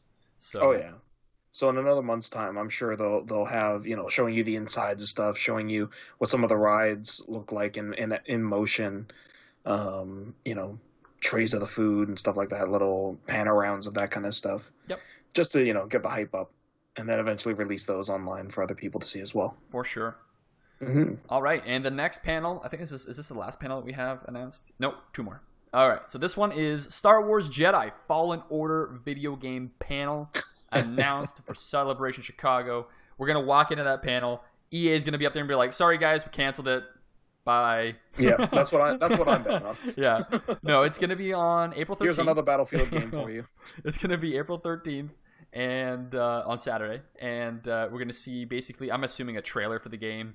Um, now they have done in the past at all the other panels that I went to it for Battlefront, at least, uh, which Mm. was EA. They had a bundle that with uh, they announced, which was a Star Wars edition PS4 with the game, and uh, basically you you could win it uh, by be, like random choice, I believe. And then there was also people that when you sat down in your chair, underneath the chair there was a ticket, and it you obviously didn't check because you didn't know until uh, they said, "Hey, everyone, take a look under your chair at the end of the panel, and see if you have a ticket, come up to stage because you won a PlayStation 4 bundle." And Hmm. so they might do the same thing with this. Um, it's possible. So you're you're saying you're going to drag me to the EA b- uh, panel, the company I hate, just in case I win a PS4. Uh, yeah. um, so it says in Oh, this, damn it! in the special panel, EA and Respawn will pull back the curtain on Star Wars Jedi Fallen Order, in which gamers will meet a Padawan who survived Order 66 and explore a galaxy in a time after the fall of the Jedi Order. So I'm assuming this is a character we haven't met before. Um, it's a Padawan, so it's the same age as around what Kanan is, and I'm excited to see what they come up with here. Um, to see what the storyline is, because this is the first story-heavy Star Wars game in a long time. Ooh, story heavy. Who knows about that? This has to be story heavy. If it's not, it's not a game. Next panel. Hopefully, I mean the the the one thing that I'm hopeful for is that respawn did. Oh no, wait, it wasn't respawn, was it? It was was it Sledgehammer? What are you talking about? I was going to say Titanfall 2. That was respawn. Uh, that was respawn. Okay, yeah. So respawn's Titanfall 2. That story, that story mode was actually really good. I was very impressed with uh, how solid the story was for that. and if it's a Jedi, I'm assuming like with this storyline specifically, the story group had to be involved heavily. Because they wouldn't just throw another Jedi in there. It has to be a specific Jedi, right? It has to be someone that we either don't know or someone that would make sense. You just can't be like, oh, Bob survived the Jedi fall, and now he's just gonna be Kanan's best friend. You know, like, maybe, maybe it'll be Galen Marek, also known as Star Killer. no, You have to pull out another Star Destroyer out of the air. yeah, maybe. All right, our next panel is Star Wars Episode 1, the Phantom Menace 20th anniversary panel, which was announced. This was the first panel that was announced, and it's on Monday, April 15th. Sadly, I don't think we're going to be able to make this one because we're flying back to Toronto that day around 5 o'clock, 4 o'clock. So by the time we have to get to the airport and whatnot, I don't think we're going to make this one, although I would love to Yeah. um, just because episode one, it's got that special place in my heart. Um, so yeah, episode one panel. If you're a big fan, if you're not a big fan, I I suggest go anyway and see what you think if you can make it, um, Mhm. just to see if it changes your opinion. Speaking of extra Star Wars stuff and people that may be on stage, we have guests announced. A lot of guests. So let me get into this here. We have Paul Bettany, who played Dryden Voss in Star Wars Solo. We have Mhm. Riz Ahmed, who is Bodhi Rook in Star Wars Rogue One. We have Hermione Corfield, who played the Resistance pilot Tali Lintra, Talisan Lintra, in Star Wars Episode 7 and 8. So they're going to be coming. We also have Forest Whitaker as Saw Gerrera from Rogue One. We have uh, Academy Award winning actor, uh, actress, actually, it should say, uh, joined by with uh, Katee Sackhoff, who is the Mandalorian warrior Bo Katan from Clone Wars and Rebels. Um, we have a whole bunch of droid builder uh, community members Lee Towersey, Josh Lee, Matt Denton. We actually get to have Hugh Quarshie, who played Queen Amidala's lawyer protector in The Phantom Menace, Captain Panaka, which is awesome. I don't think he's ever been to a celebration, so I may have to talk to him too and get an autograph on my Blu-ray set. Next, next set of guests, we have comedian and longtime Star Wars fan Bobby Moynihan, who plays uh, the character uh, Orca in um, Star Wars Resistance. We have Warwick Davis, which we knew he was coming um, as a as a host, but not as a guest. Uh, he will be uh, available for autographs, I'm assuming here, and he played Wicket in Return of the Jedi. We also have um, Lorne Peterson, Annabelle Davis, who played. It looks like a little. I can't remember what that creature is called, the species, but they're in Star Wars Resistance 2, and they're like little like uh, little aliens that have like yellowy furry ho- like heads that are pretty big with like goggles on their face. I can't remember what they're It- called.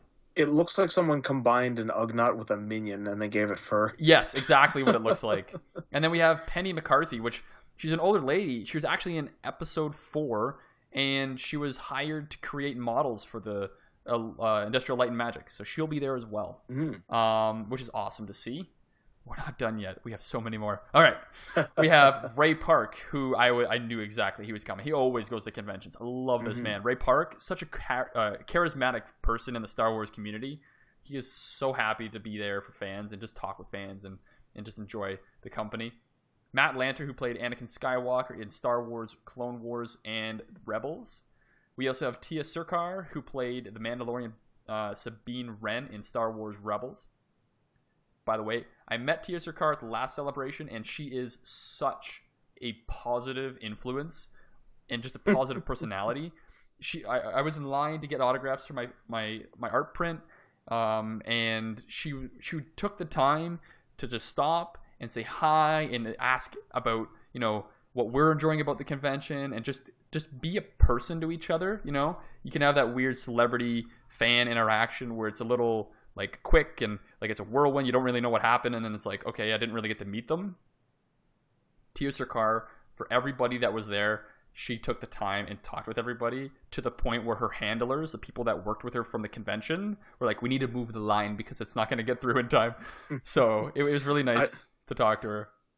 I, I, I laughed a second ago or a couple seconds ago there because the way you said that, you paused like you were going to say the exact opposite. Oh, Like you were going to be like, she, like she's such a terrible. no, no, the opposite of that. She is. I, Yeah. I, I've, I've yet to meet a more positive person in my life, and that's coming from me, the most, the most positive, positive person, person that I this have. podcast. Yeah, exactly. that a lot of people have said that you're the most positive person I've ever met in your life. So yeah, if you get a chance to meet Tia, she is fantastic. Uh, the next few people that we have, this is the last set of people that were announced. I'm so Mhm. sorry that it's just been like a lightning storm. Billy Dee Williams. He's in episode nine, and he will be attending Star Wars Celebration. He will be jacked, by the way, because he has a uh, Twitter account and he posts him working out all the time. So he is going to be a jacked, jacked Billy Dee. We also get Alan Tudyk, who played K2SO in Rogue One. We have Freddie Prinze Jr., who played Kanan in Rebels. Taylor Gray, who played Ezra in Rebels. We have a whole bunch more. We have Anthony Forrest, uh, who was a stormtrooper on Tatooine, who got Jedi mind tracked by Obi Wan Kenobi. John Morton, best known as Dak uh, from Episode Five, where he dies from the Walker stepping on him.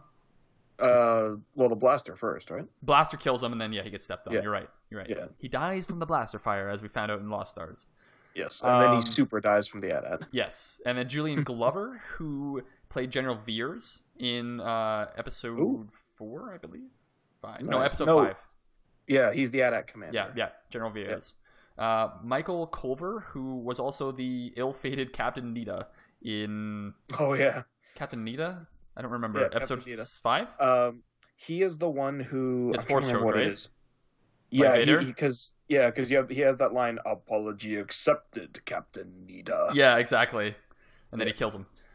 I, am Um, trying to remember what that was for though. I think it's for letting the Falcon escape. Uh, yeah, it is in the in the storm. Yeah, in the in, in- the into the asteroid field. Yeah, Yeah, yeah. So, oh my god, that was a lot of news for just two things. We, we told we said at the beginning of the show, yeah, there's not a lot of news this this time, so we're gonna take it easy. It's been an hour and thirty minutes, roughly, of us recording, and we're not done yet. We still have some Yeah. stuff to do. So. Our next section here is going to be our tips for Star Wars Celebration for people that have been to conventions before, for people who have not been to conventions before. Uh, we Noma has some experience going to some anime conventions, and I believe Mhm. Fan Expo a few times in Toronto. And Yep. uh, I have experience going to um, anime convention, Fan Expo, Star Wars Celebration. And that's about it. So, um, the first thing uh, we want to talk about is hygiene. Um, We've been to enough conventions to know that sometimes when you are really exhausted at the end of the day and you're just, you know, like, oh my god, I gotta go to bed. I just need to get some rest. Uh, sometimes people forget to have a shower and and and actually use proper hygiene practice at conventions. Yeah, But just a reminder for everyone who is going. I'm assuming all our listeners are going to be fine, but hygiene. yeah. That's what I was kind of thinking. Is that Star Wars fans um, might be a little more uh, hygienic than anime fans. No offense to anime fans, but if you've been to a convention, we're anime fans, you so. you know what. Yeah, exactly. I'm a huge anime fan, but you know what. If you've been to a convention, you know what we're talking about. It's usually there. And I mean, I know in some cases it's because, you know, some people just aren't used to regularly watching their hygiene in real life or yeah, you know, outside of conventions, that's just how they normally are. But I mean, just for the sake of every everyone, if you're going to a convention, if you're going to a place with a lot of people, you know, please remember to shower, please remember to use deodorant. It, you know, just just make it so that it's a it's a pleasant experience for everyone. Just because you can't smell, this is one of my one of my greatest fears is the fact that just because oh, I see going. you or I can't smell it doesn't mean that other people can't smell it. exactly. And one of my greatest fears has always been that I stink, but Yeah. I can't. But I can't tell, and everyone else can smell it. And just because, you, and I, but I know some people who are the opposite, who think that because they can't smell it, they don't smell, and that is not true. And I I, just know want to point out. experience, unfortunately, in I high school. I want to I want to point out something too is make sure that you take into consideration as well that you are in a place with a lot of people, like tens of mm-hmm. thousands of people. You may be shoulder to shoulder with some people. You may be sitting in a room for a lot of period of time. You will be sweaty. You will be walking around about 10,000 to 15,000 steps a day. So if you're not used to that, you will be sweating more than normal. So make sure that you are using these best practices for hygiene just because you are exerting yourself possibly more than what you're used to, right? I know a lot of people that don't have that many steps in a day and it just it, it can really take a toll for you.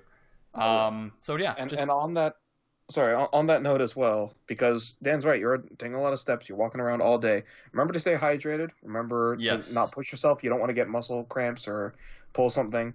You know, and you, you know, Dan's right. I sit in front of a. My job is I sit in front of a computer for eight hours a day, so I don't get that much exercise. And it would suck if on the first day I pulled a muscle or something and couldn't walk for yeah. the rest of the convention. So, So that- remember that- to pace yourself and stay hydrated. that brings me to my other points here. Uh, make sure Mhm. you bring water bottles with you because you don't want to spend like five dollars on a bottle of water at a convention when you can just bring in your own bottle of water. The best practice I think here would be bring a refillable, reusable bottle um, that you enjoy that keeps your water cold or uh, whatever you put in there. I would recommend water just because it's the best way to stay stay hydrated.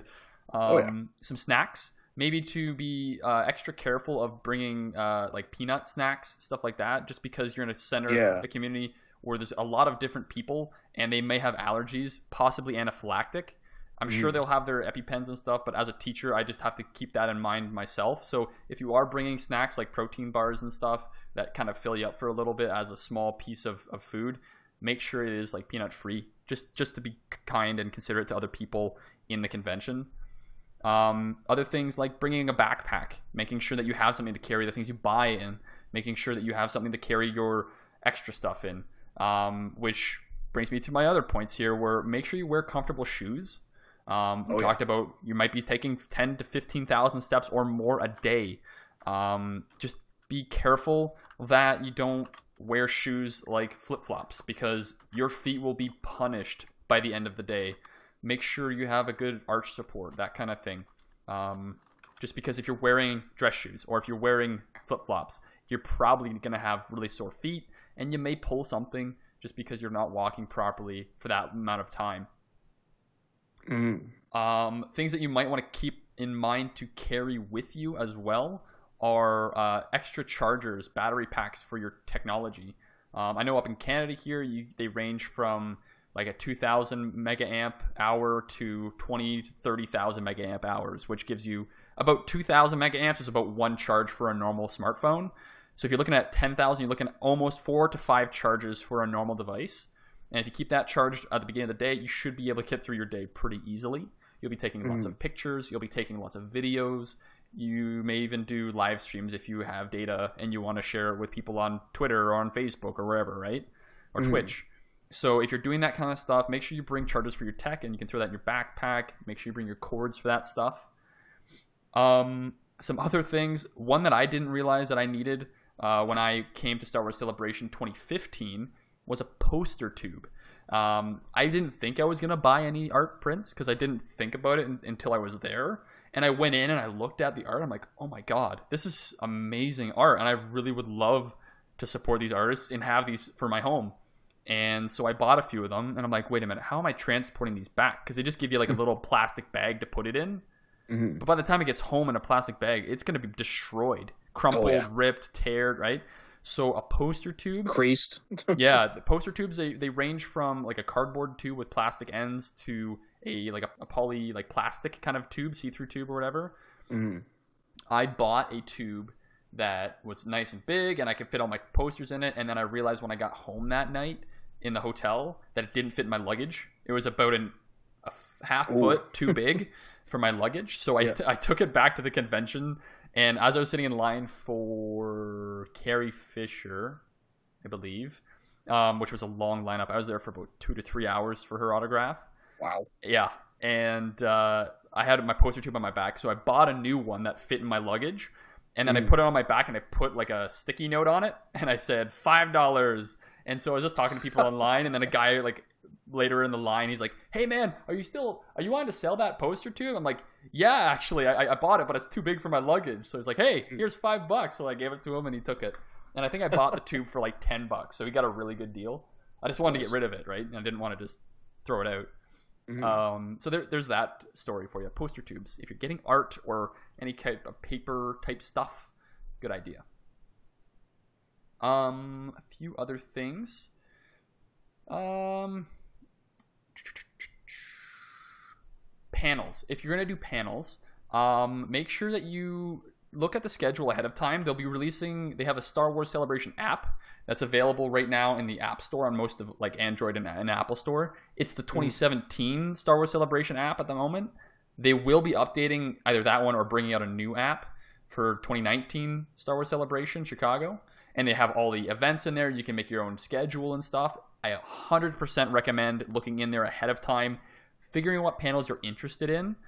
Um, and s- you'd be surprised. Some of the smaller panels that are like, very niche, you will find that you're like, you know, I think I might enjoy something about this, or like I don't know too much about this. Maybe I could go to it, and you will be surprised at what you can find. Like there was a panel that I went to at Star Wars Celebration 2017 in uh, Orlando, and it was the Women of Star Wars panel, and they had like Ashley Eckstein on stage, Tiya Sircar, I believe, was on stage, and at the end of the panel, they brought, or near the end of the panel, they brought out Daisy Ridley, and she just like walked on stage and was like, "Hey guys, how's it going?" You know, like just like a completely like amazing guest, uh, celebrity guest appearance on stage, right? So that was really cool to see that. So take a look at those. Make sure that if you do get to go to some of the like if you, if you don't get to do anything uh, for that that specific panel and you missed it, if you it got in the line a little too late or uh, it's full and you can't get in, that kind of stuff. Don't get too disappointed Mhm. because most of the panels that are being uh, at like that are going to be at Star Wars Celebration, they will have as streaming online on YouTube or Twitch or whatever, and they'll be available for video on demand. So when you're done the day, you can go back to your hotel room or you can go back at the end of the convention and go home and watch them on your TV and see what you missed. Um, and I guarantee you, you'll be waiting in a line and someone's going to be talking about something. You'll be like, oh, really? Did you get to go? And you can talk to them about that panel that they got to see. Um, speaking of lines, make sure you plan for lines.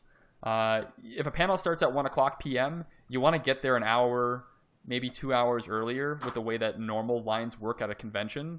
Basically, it's first come, first serve, right? So if you get to a Mhm. panel and there's 150 people lined up and they will let 100 people in, you're probably not going to get in, right? They usually put enough people to fill the seats and maybe some in the standing room, but they can't exceed certain size limits for rooms for fire code. So hmm. if you're going to get to a panel, don't don't arrive 10 to 15 minutes early thinking that you're going to get in. But Oh, it's yeah. always a good idea to maybe just check if you're going to be if you're like, "Oh, I'm 15 minutes out from this panel starting." Go check the line and see. Cuz it might be it might be empty. Right? They might have let people in, people might have left, that kind of stuff. I remember I got into the Battlefront panel like about an hour before it, got in and it was it was packed. They were so packed, the line was so long, they had to actually move us into an extra room to hold us for the hour. So we're just sitting in a room talking to people and playing games on our phones, waiting for us to get let into this room. So And yeah, some something that is on that same vein, planning for lines and not getting disappointed if you miss something is uh, something that I'm I've already steeled myself for, and I think we mentioned it before. Is don't expect to get all the limited or exclusive releases that you want. yes. Uh, so yeah, so for this year for me, I already know with Vader. Vader is something that I want. It is something that I I'm going to try my best to get, but I honestly right now am expecting not to get them. the The mindset I always use is assume that you won't, and then be pleasantly surprised if you do. Yeah. because that's better than being super excited and thinking that you're going to get it, and then the pe- the disappointment of realizing that you didn't make the this these are exclusive items. They are made in very small runs. Same thing with the panels. These panels have a lot of other people who want to see them as well. And there is unfortunately a chance that you will be in line for a long time but not make the cut. exactly. Don't let that ruin the rest of the convention for you. Exactly. Don't let that get you in a, in a bummer mood. Just accept that. I mean, you know, it's life. It's unfortunate. Stuff happens. Um, that's the best mindset I feel like at least to take is stuff happens. It might suck. It might be a, a huge pain that you didn't get the thing that you really wanted, but it's not the end of the world. Um, and there might be other chances later on. Like you know, Dan said, eBay always an option. You might have to pay more, but at least Oh, it will if be paying really about at it. least 100 to 200% more. Yeah, yeah. Yeah. Um, as I'm sure you may have seen when, because as as you've kind of mentioned in the notes here, uh, and I remember you guys talking about it when it was happening, the Thrawn uh, books. Yeah, they had they had when Thrawn was announced, it was coming out right after Star Wars Celebration or right before, I can't remember. But they had Mhm. an exclusive edition where it was like a full front cover and it was a full like portrait of Thrawn at the front, whereas the normal cover was just his half face with the logo and everything. But this Mhm. one was just like plain, just his face, and it looked so good. And they had a limited edition, and you could get it signed by Timothy Zahn, right? Which is amazing. And Yeah. so, and it's free signature, right? So it's like, oh my god, this is amazing. I want to get this. So we got there. We got to the lineup at like five thirty in the morning. We waited for Wow. Two and a half hours in line, three hours to get into the convention. At like when it opens, we were we were very far behind in the line too because people were lined up overnight. They slept in the convention line, which people do. Um, and so we got in, and by the time we went to the Del Rey booth immediately, they had none left because they had 15 books per day. Fifteen. That's ridiculous. They were very limited. So that was that. That's what I'm saying. Some of these things are super limited, and it was nuts. And I'm like, I really want this, and I got I got really bummed out that I didn't get it because I woke Mhm. up so early to get it. But there were people that slept in the convention floor on a concrete floor overnight, Yeah. and they got it instead. So I mean, it, it all depends on what you're willing to sacrifice, right? Mhm. Now, Exactly. I do want to point out too with panels, I forgot to mention that the big panels, like the Rebels Remembered panel, the Clone Wars panel, especially episode 9, there usually is a lineup before, um, and that takes place in the morning of or the night before. Uh, the episode 9 panel, I can almost guarantee you it's going to be the night before the line's going to start to get Mhm. into the actual like live panel, not the overflow stream areas. But they usually give you a wristband. Um, and uh, when we got to Star Wars Celebration 2017 uh, in Orlando, they did wristbands for the Rebels panel there for the last season of Rebels, season four. And so we're like, okay, we want to get in on this panel. So if you had the wristband for that panel in the beginning of the day, you could just walk in at 1.30 to the panel. You had a reserved spot. Hmm. And if you didn't have a wristband, you weren't allowed to go, basically, as far as I remember. So you had to have that wristband. And when they were out of wristbands, that's it right? So we got the we got that one, and then we got one that was like a Billy Dee interview with Warwick Davis.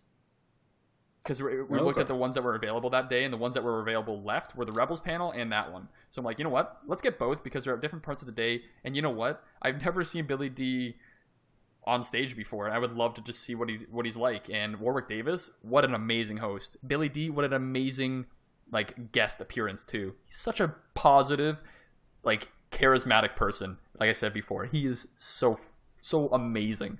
Um, so make sure that you get those wristbands if they're doing that system this year, um, to make sure that you can get in those big panels. Just the FYI, uh, which does help when you want to go to a panel later on the day, but you want to do something else beforehand, which is good. If you don't get into a panel, just go enjoy the show floor. Honestly, there's a lot of booths out there. Like there's a fantasy flight games booth area. There's um, there was a Disney store that we, we didn't really know about. So we, we actually wandered around and found this panel that was the Disney store panel. So we're like, uh, let's just go in and see what it's like because there wasn't a lot of people, and they showed us all the merchandise they had at the Star at the Disney store booth, and we're like, oh, this is really cool. You can get a name tag with your name and Aurebesh, and like a little like under your name, like a little like rank or whatever. Like you can have it like Grand Admiral or like Bounty Hunter or whatever, right? Hmm.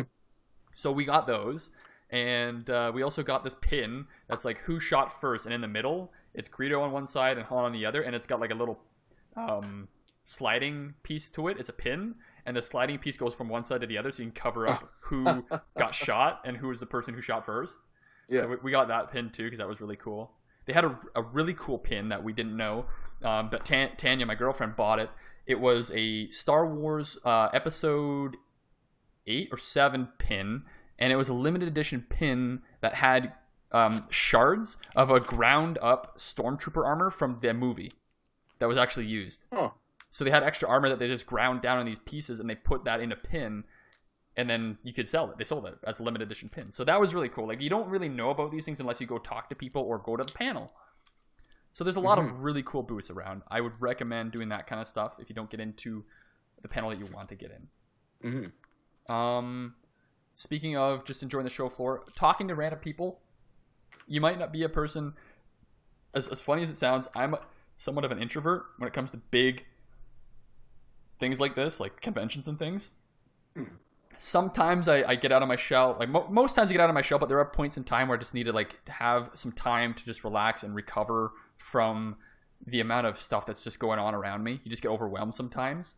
But if you if you can talking with people, or if you see someone who's kind of nervous, maybe reaching out a little bit and just saying, "Hey, like, how's your convention going?" and kind of trying to help them settle back into the convention, that can help too. Um, I know I know for a fact that there are people that I know of that go to conventions and they are very high and like they have a lot of anxiety when they go to these kind of things, and Hmm. it's it's it's not a pleasant experience sometimes, and they can get overwhelmed very easily.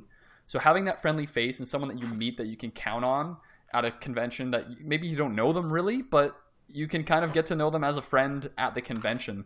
And that's actually how I met Noma as a friend originally. What was Yeah, it like that's right. five, six, seven years ago at Anime North? We met, Yeah. and uh, now we're hosting a Star Wars podcast together and going to convention in in Chicago.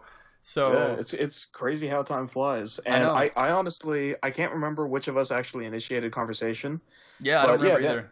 Yeah, Dan's right. I, I met him years and years ago at a One Piece photo shoot at Anime North. Yep. And I don't, yeah, I don't really remember how we got to talking. Um, but yeah, it just you never know. I didn't, I didn't know anything about Dan when we started hanging out, and then I learned that we had a, a lot of shows and, or you know a lot of interests and similar shows that we liked.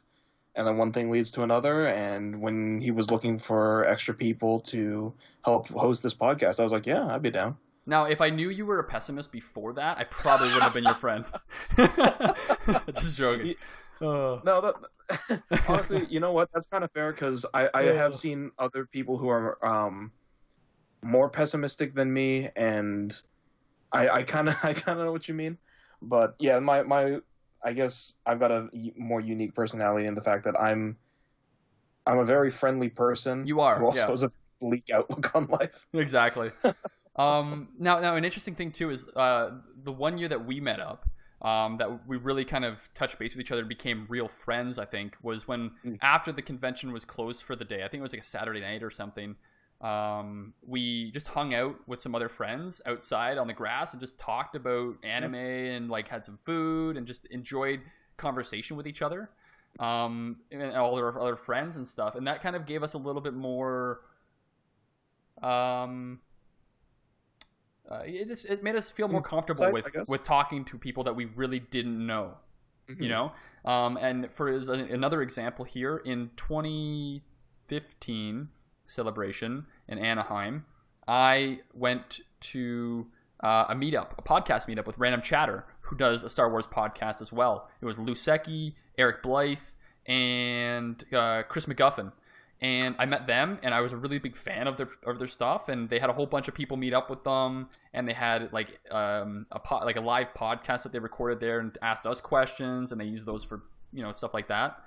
Um, I'm I'm trying to maybe nail down some times and stuff that we could do something like that. If anybody's interested in doing that, um, if you're a listener and you are interested in us doing a panel or not a panel, that would be amazing. Um, it- us doing a meetup maybe after uh, the convention closes, maybe around eight nine o'clock. We can go for food and, and drinks and stuff and, and just chat and have fun.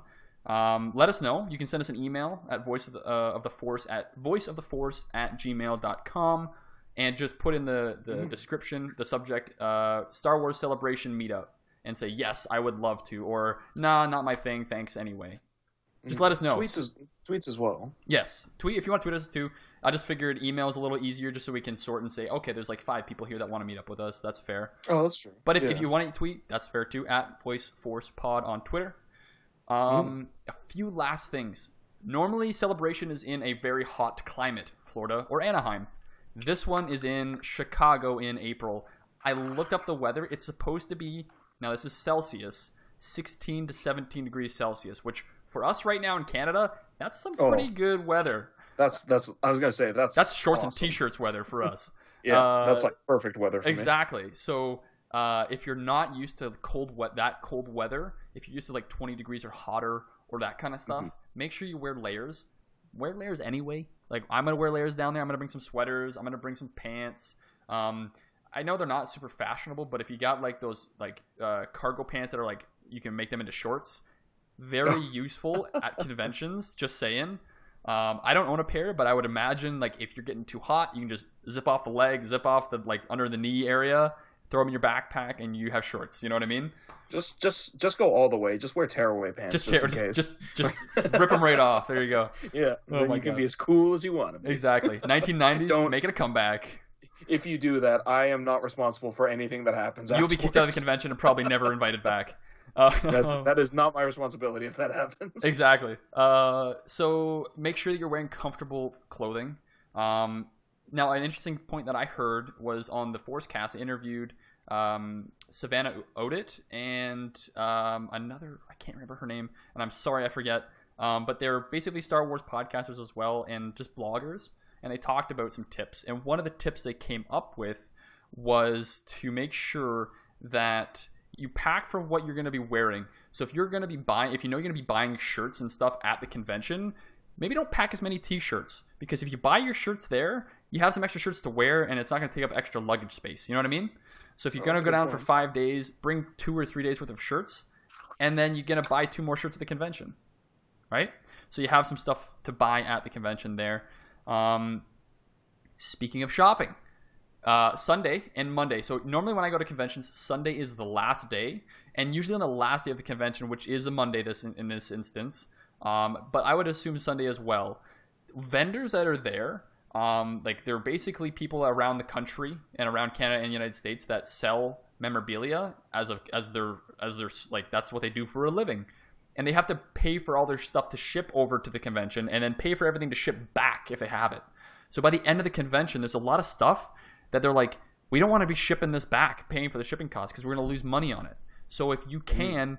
not haggle per se, but a good tactic that I like to use is uh, saying, looking, making sure that you pull out your wallet, take out some extra cash, put it in a pocket that you use that you might not be pulling it out of to buy something. And then when you go up to buy when you buy something that's like sixty dollars, you know that they're upselling you by about ten to fifteen dollars probably. So you're like, oh, I only have forty five dollars. Is that okay? And you pull out of your wallet. They see that you're pulling out of your wallet. There's only that much money left, and they're like, give me a minute. They'll talk to their person and they'll be like, yeah, forty five is fine. That's a great strategy. Now, if you're bringing a kid, if you're bringing a kid, even Have better the money, because they're they're they're they're puppy dog eyes. They'll walk up and be like, "Hey, I only have forty dollars. Can I can I get that?" And you know, the guy's not going to say no to a kid. So I, I I'm I'm guilty of doing that at Anime North once with my cousin Matt, who's now 18 years old. At the time, he was 12, I think, and he wanted a Halo figure. So yeah. it was like eighty dollars, and he got it for like forty, no, 50 55 dollars.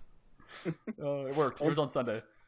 Only on Voice of the Force podcast can you learn about ways to weaponize kids against vendors. oh, but hey, it works. You know. Yeah, if it works. oh, so if you're bring, if you if you if you're not bringing a kid right now, there's still kid passes for sale on the Star Wars Celebration website. Ask your sister, bring your nephew, bring them to Star Wars Celebration to get discounts. Introduce them to Star Wars. They might not know as, what a lightsaber is, but they will by the end of the convention. As long as as long as we're drawing the line there, and you're not going to like just go out into the street and find a kid. no, no, like, don't do that. Don't do that. Ask your relatives if they have a you know a nephew that you could take to Star Wars. You know. Anyway, moving on. The last thing I want to talk I want to talk about is uh, transportation to and from the convention. Uh, we uh, are are going to be traveling from a uh, an Airbnb into the convention center. Um, I've done this for every, uh, no for last the 2017 celebration in Orlando. I did a Airbnb and we lifted, which is a, a drive a share service, a ride service, uh, which is like Uber, basically. Um, at the time, Lyft was cheaper, so we went with that program. You just download it on your phone as long as you have data or at least have data on your phone at the place you were at, and then at the convention, you can um, ask for a ride, and then they'll come and get you. It's about 10, 15 bucks for what we paid for American to get there and then to get back each day. Um, and uh, Lyft and Uber, I would recommend. Uh, just because if you don't have a know of the city layout or the transportation, like the buses and stuff, probably the best idea to, to go with a Lyft or Uber. Um, they are cheaper than cabs on a normal basis and I guarantee you a lot of other people are going to be using it as well. So there's going to be a good amount of Ubers and Lyfts in the area. So no reason to to just try and either walk there if you're farther out, like a 30, 40 minute walk. Probably best to use a Lyft or Uber.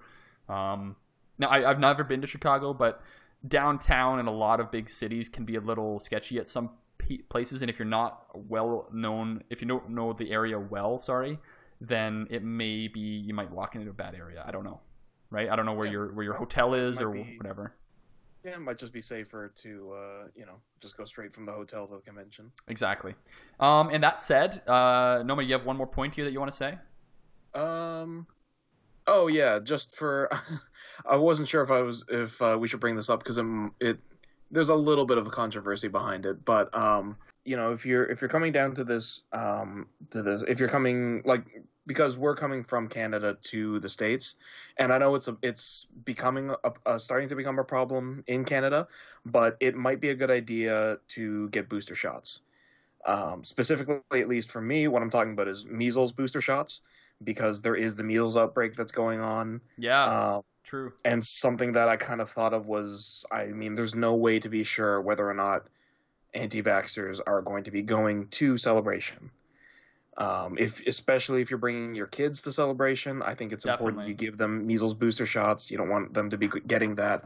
Um, whatever whatever your doctor would recommend i would i would say go to your doctor and ask what they would recommend Exactly. if you're going to a big gathering like a convention Mhm. um because i know there's a lot of times where you can get uh convention like a convention cold or a convention flu by the time you leave which Mm. kind of goes back to our hygiene right like make sure you're washing your hands make sure you're Oh, every yeah. time you're eating food wash your hands with soap and water first don't take the chance of eating something or drinking something and not washing your hands because you have no idea what people have been touching Mm-hmm. what they have like if you're allergic to peanuts you know that kind of stuff Oh, you, yeah. you could have anaphylactic reaction to it right so be very careful and definitely talk to your doctor before going just to double check and see if there's any shots that you would like to like they would recommend you getting before you go Mhm. It's always better to be safe than sorry. yeah And you don't want to, you know, get sick on the first day of the convention and have to skip the the rest of it, or that like would suck saying, yeah yeah, pull something, have an allergic reaction, anything.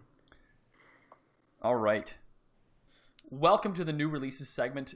We're going to talk here about our March releases for comics and books. So, for our comics this month, there's not too many. We have a volume of Star Wars Adventures Treasury Edition, um, which covers some prequel trilogy stuff. We have for a single issue comics on March 6th, Vader Dark Visions number one, which is a must buy, I think, and Star Wars number 62, Age of the Republic Padme Amidala, and on Hmm. March 13th, we have Han Solo Imperial Cadet number 5, which I believe is the final issue of that one. Not 100% sure. Um, Age of the Republic General Grievous, which I think will be interesting because we get a little bit more background knowledge on General Grievous in that one. Star Wars Adventures number 20 as well. March 20th, we have Solo, a Star Wars story number 6, which I hope is the last one because the Han Solo Imperial Cadet and the Star Wars Solo ones have been going on since the movie has been released, pretty much. It's been a, quite a while. Um, we also have Star Wars number 63 on March 20th. And finally, on March 27th, we have Vader Dark Visions number 2. Good stuff. And Dr. Aphra number 30, which I've been looking forward to for so long. It's been such a hiatus on that one. So I'm excited for that. As our books have been released, we have March 5th has been released with Queen's Shadow, which is a Padme Amidala book. Uh, so take a listen to that one if you want to listen to Catherine Taber, the voice of Padme Amidala in the Clone Wars, read the audiobook to you, or just pick it up at your local bookstore. And March 19th, which is in three days from this recording, Choose Your Own Destiny and Obi Wan and Anakin Adventure. So if you want to choose your destiny and maybe have Obi Wan actually kill Anakin, there you go. Or Anyway. you know, maybe maybe Obi Wan has the low ground, so he doesn't have an advantage. Ooh, maybe. I hate you. Yeah. All right. And with all this said, we are going to round out this podcast. Thank you for joining us on such a jam packed episode with no news at all. All right. hey, at least we found a way to make all of the stuff for celebrations and Galaxy's Edge entertaining. Yeah. Not that it was super hard for some of them. I've definitely been wanting to make an episode about tips for Star Wars Celebration, so I'm glad we were able to fit it here. Mhm. So, all right. On with the outro.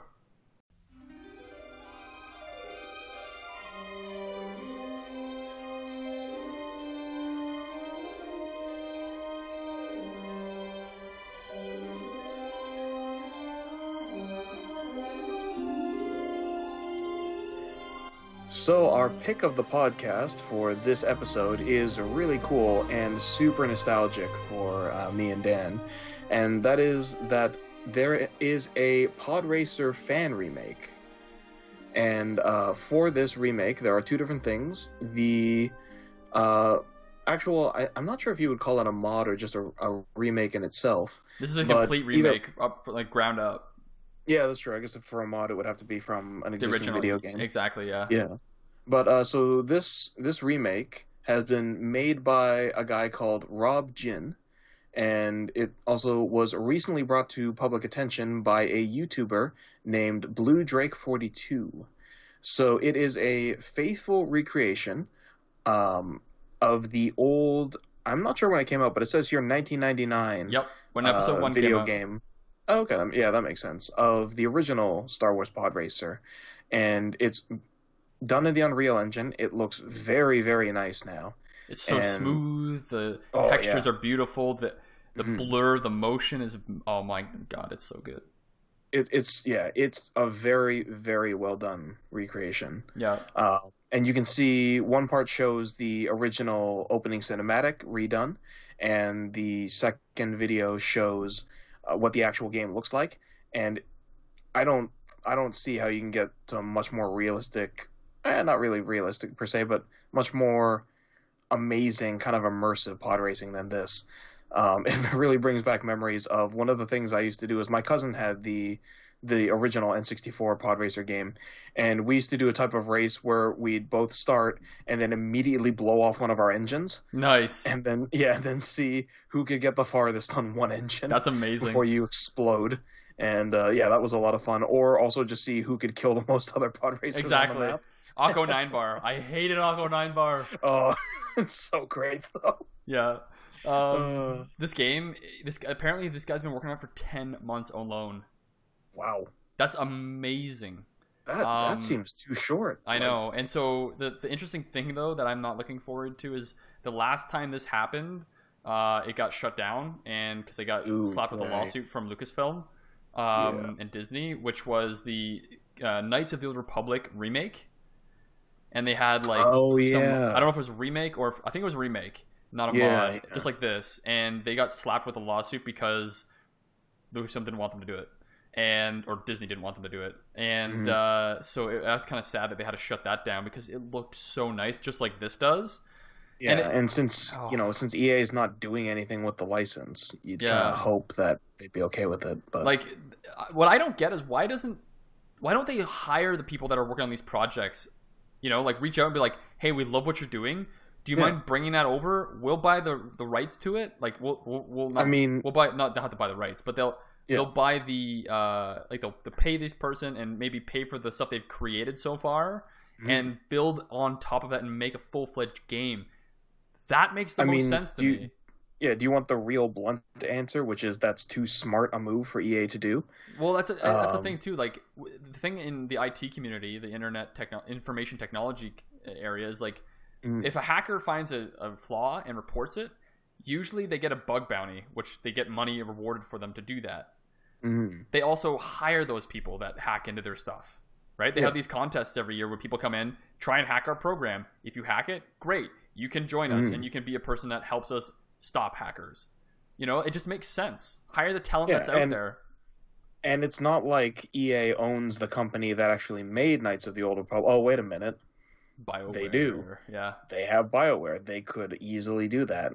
They ha- they could make a remake or Knights of the Old Republic 3, you know, and they'd probably make a lot of money, but apparently instead they wanted to make Anthem.